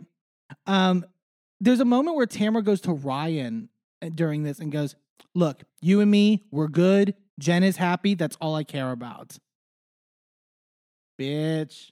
Like you and and because it's gonna get heated again at the reunion with them, and Ryan has been very vocal on social media about him not being the worst Ryan. Tamra, Uh-huh. good on him, honestly. Honestly. Shannon uh, says, When I first met John, he said to me, You know, you are my future, but I still don't know if we can jump over the small hurdles that we have. And I think they're small. They didn't, obviously. Well, may, that they might still be together. We don't know. They may have never broke up. Who knows? But I found it really ironic. Shannon's talking about jumping over hurdles. I mean, you can't clearly drive over them. Moving on, Heather in her confessional. Tamra and I have had our bumps in a road, but never like this. I don't understand the motivation. You want to be the top dog? Please, it's yours. I don't need it. and she doesn't want it. Yeah. I don't think she, I believe Heather when she says that. And then just Tamra in going, the truth will always come out. Yeah, it will, Tamra. Yeah, it fucking will. That's the end of the season. So fucking good. Uh, like, like, and as much as we've been on Tamra this episode, good. Thank you, Tamra, for giving us an amazing season overall. Yeah. and being a great villain. And like you, like it. This this felt finally like the OC of old Yeah. and it was it was phenomenal. I, I credit everyone. I think everyone I, I think everyone should be brought back um next season. I think it was it was a solid grouping and I thought you know everyone had their good moments and bad moments and I thought like you know I, I was really happy with how it turned out. Yes, absolutely. All right, let's get into these tops and bottoms. Uh, we got uh, RHONY, uh, we got Salt Lake, we got OC. What you thinking, babe? Um, I'll start with my bottom. I'm gonna give it to Whitney on Salt Lake. Controversial opinion. I I think hmm, there is just something like I I both get why she's there, and I think she was necessary in the show. But I just I don't like people who play too dumb when they are being messes, and I think there's just something that kind of sticks in my crawl about that. Okay, like I think there's a lack of honesty in terms of what she does, which you know I, you could say is exhibited by a lot of housewives. It was just a little off-putting this episode more than anything, um, and it's just also been like a recurring trend with Whitney across the seasons to where it it it becomes kind of a compounding issue for me. Um, yeah, I, I- that's what I would say. I would give it to Whitney. Uh, top for this week, I I gotta give it to Heather Dubrow over on Mm, OC. mhm, like that was a star-studded performance. She felt like the star of the show. Like in in at least in terms of the episode, like she she you were so focused on everything she said, way she maneuvered, the way she moved about the party, etc. Like she nailed everything. I think she's so vital to OC. I don't want her to go to Beverly Hills. right. I think she is so important to this cast that is so strategic and so like she's the perfect counter in many ways. I think to Tamra, like she's great. I I love her this season. The takedown did not work. It did not work. She is striving more than ever, and and I'm I'm really proud of her performance. I thought she did much better this season than last. Um, yeah, I I really really really loved. I think it w- it can go down like top ten best housewife performances of all time. I will agree with you on the Heather. And honestly, um, I we'll get to my top because I'm going to do my bottom first. Sure. Um, which is going to be Erin. I just, Yeah, I, I just can't. It's just so blatant with, like, and and it may not be intentional. As I said, I will give her room for it being unintentional, but that does not make it any less racist. What is being, what is happening? and it's clearly tactics that she's been using. I would Right. say all her life. Right. And uh, so, and I get it. I am also a white person. I also have had those things ingrained in me, but I have also put in time and effort into uningraining those things in me. Right. And that is her job as a white person. And yes, she is Jewish. Yes, she does have um I, I think she she had like her her dad is where is her dad from? I think from Israel. Okay, so she is white passing Right. because she's still Middle Eastern. Um, but she very much looks and moves through the world as a white woman. Yeah. Um, and with that comes a fuck ton of privilege. And she really needs to acknowledge that, especially on this cast. I think on previous iteration of RHONY, she could have got away with not acknowledging that. Um, but with this iteration, with this cast, absolutely not. You need to own up to that shit. Um, yeah, I there, there's no excuse at this point. Um, I will say my top since you took Heather, and I absolutely love Heather. I'm going to make a case for Tamra. Okay. Make yeah. Make the case. I So I don't think I don't know if this this is coming to my mind like actively as I'm saying it. Mhm. So make a little room. There may be a little mess to my thought process. okay. What if that was the point? What if Tamra saw last season where Heather couldn't be the anchor and the lead of this show? yeah. and Tamra came back to give Heather the foil to set her up to be the lead of this show. Because she does need a good foil. Like she. The problem is, I think it was Shannon last season. well, it was and Shannon, Shannon's but not- really it wasn't Shannon, it was Noella. Well, yeah. Noella was the one Yeah, that was right. in he- Heather's craw all season. But Noella was not nefarious and evil enough to really pull all of that goodness out of Heather. Mm-hmm. Tamra is. Now, I don't know if she's doing that on purpose. I don't know if Tamra is like putting herself up on the pedestal of sacrifice or whatever in order to get all of this out of Heather on purpose. But at the end of the day, that's what she gave us Right. we would not have this Heather without this Tamra.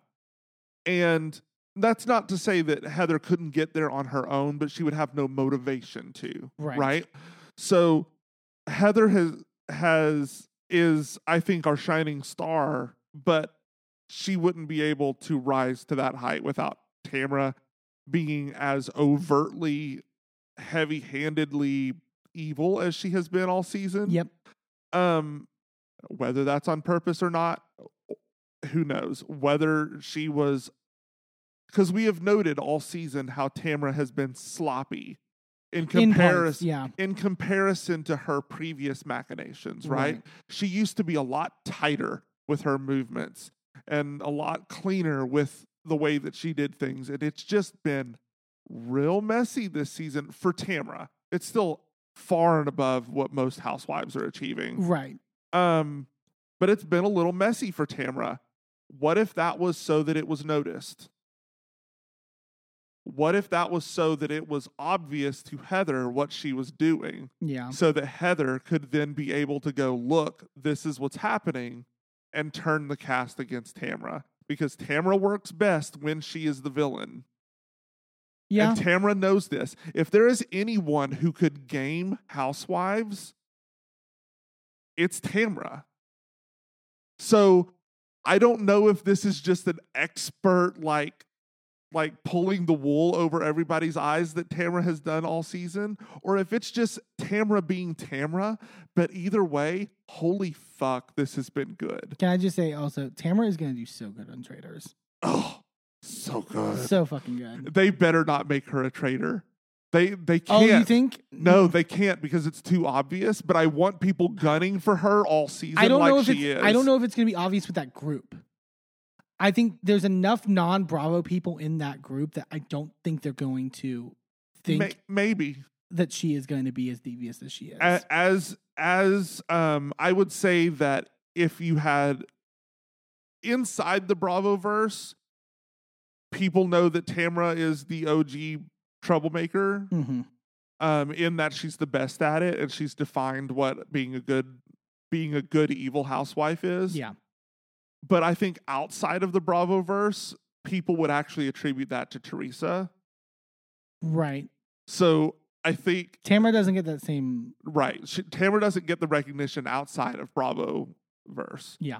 Uh, Teresa, I think, does get that recognition because she, the Teresa flipping the table moment is what is the first Housewives meme that broke outside of the fandom. hmm And that's the first that a lot of people heard about Housewives, not from Tamra, who was already on the show at that point and was already doing her bullshit over here. But um, I, I don't know. May, maybe, maybe it wouldn't be too obvious. I think it would be very obvious to the viewers, but we know who the traitors are Yeah. from yeah, the yeah. beginning. So, um, who knows? Uh, I don't know. I I just whether all of this has been on Tamra's on purpose for Tamra or not. Either way, holy fuck, this season was good, largely in part to Tamra. Hey, thanks for tuning into this episode of A Gay and His Enby. Join us next time for more of our recaps and hot takes. And be sure to subscribe and leave a review wherever you are listening. And check us out on our social media at A Gay and His Enby on all the platforms. A special shout out to Shane Ivers, who wrote Pulsar, the song we use for our theme. I'm Eamon. I'm Merlin, and, And we're, out. This show is a member of the Sorgatron Media Podcast Network. Find out more at sorgatronmedia.com.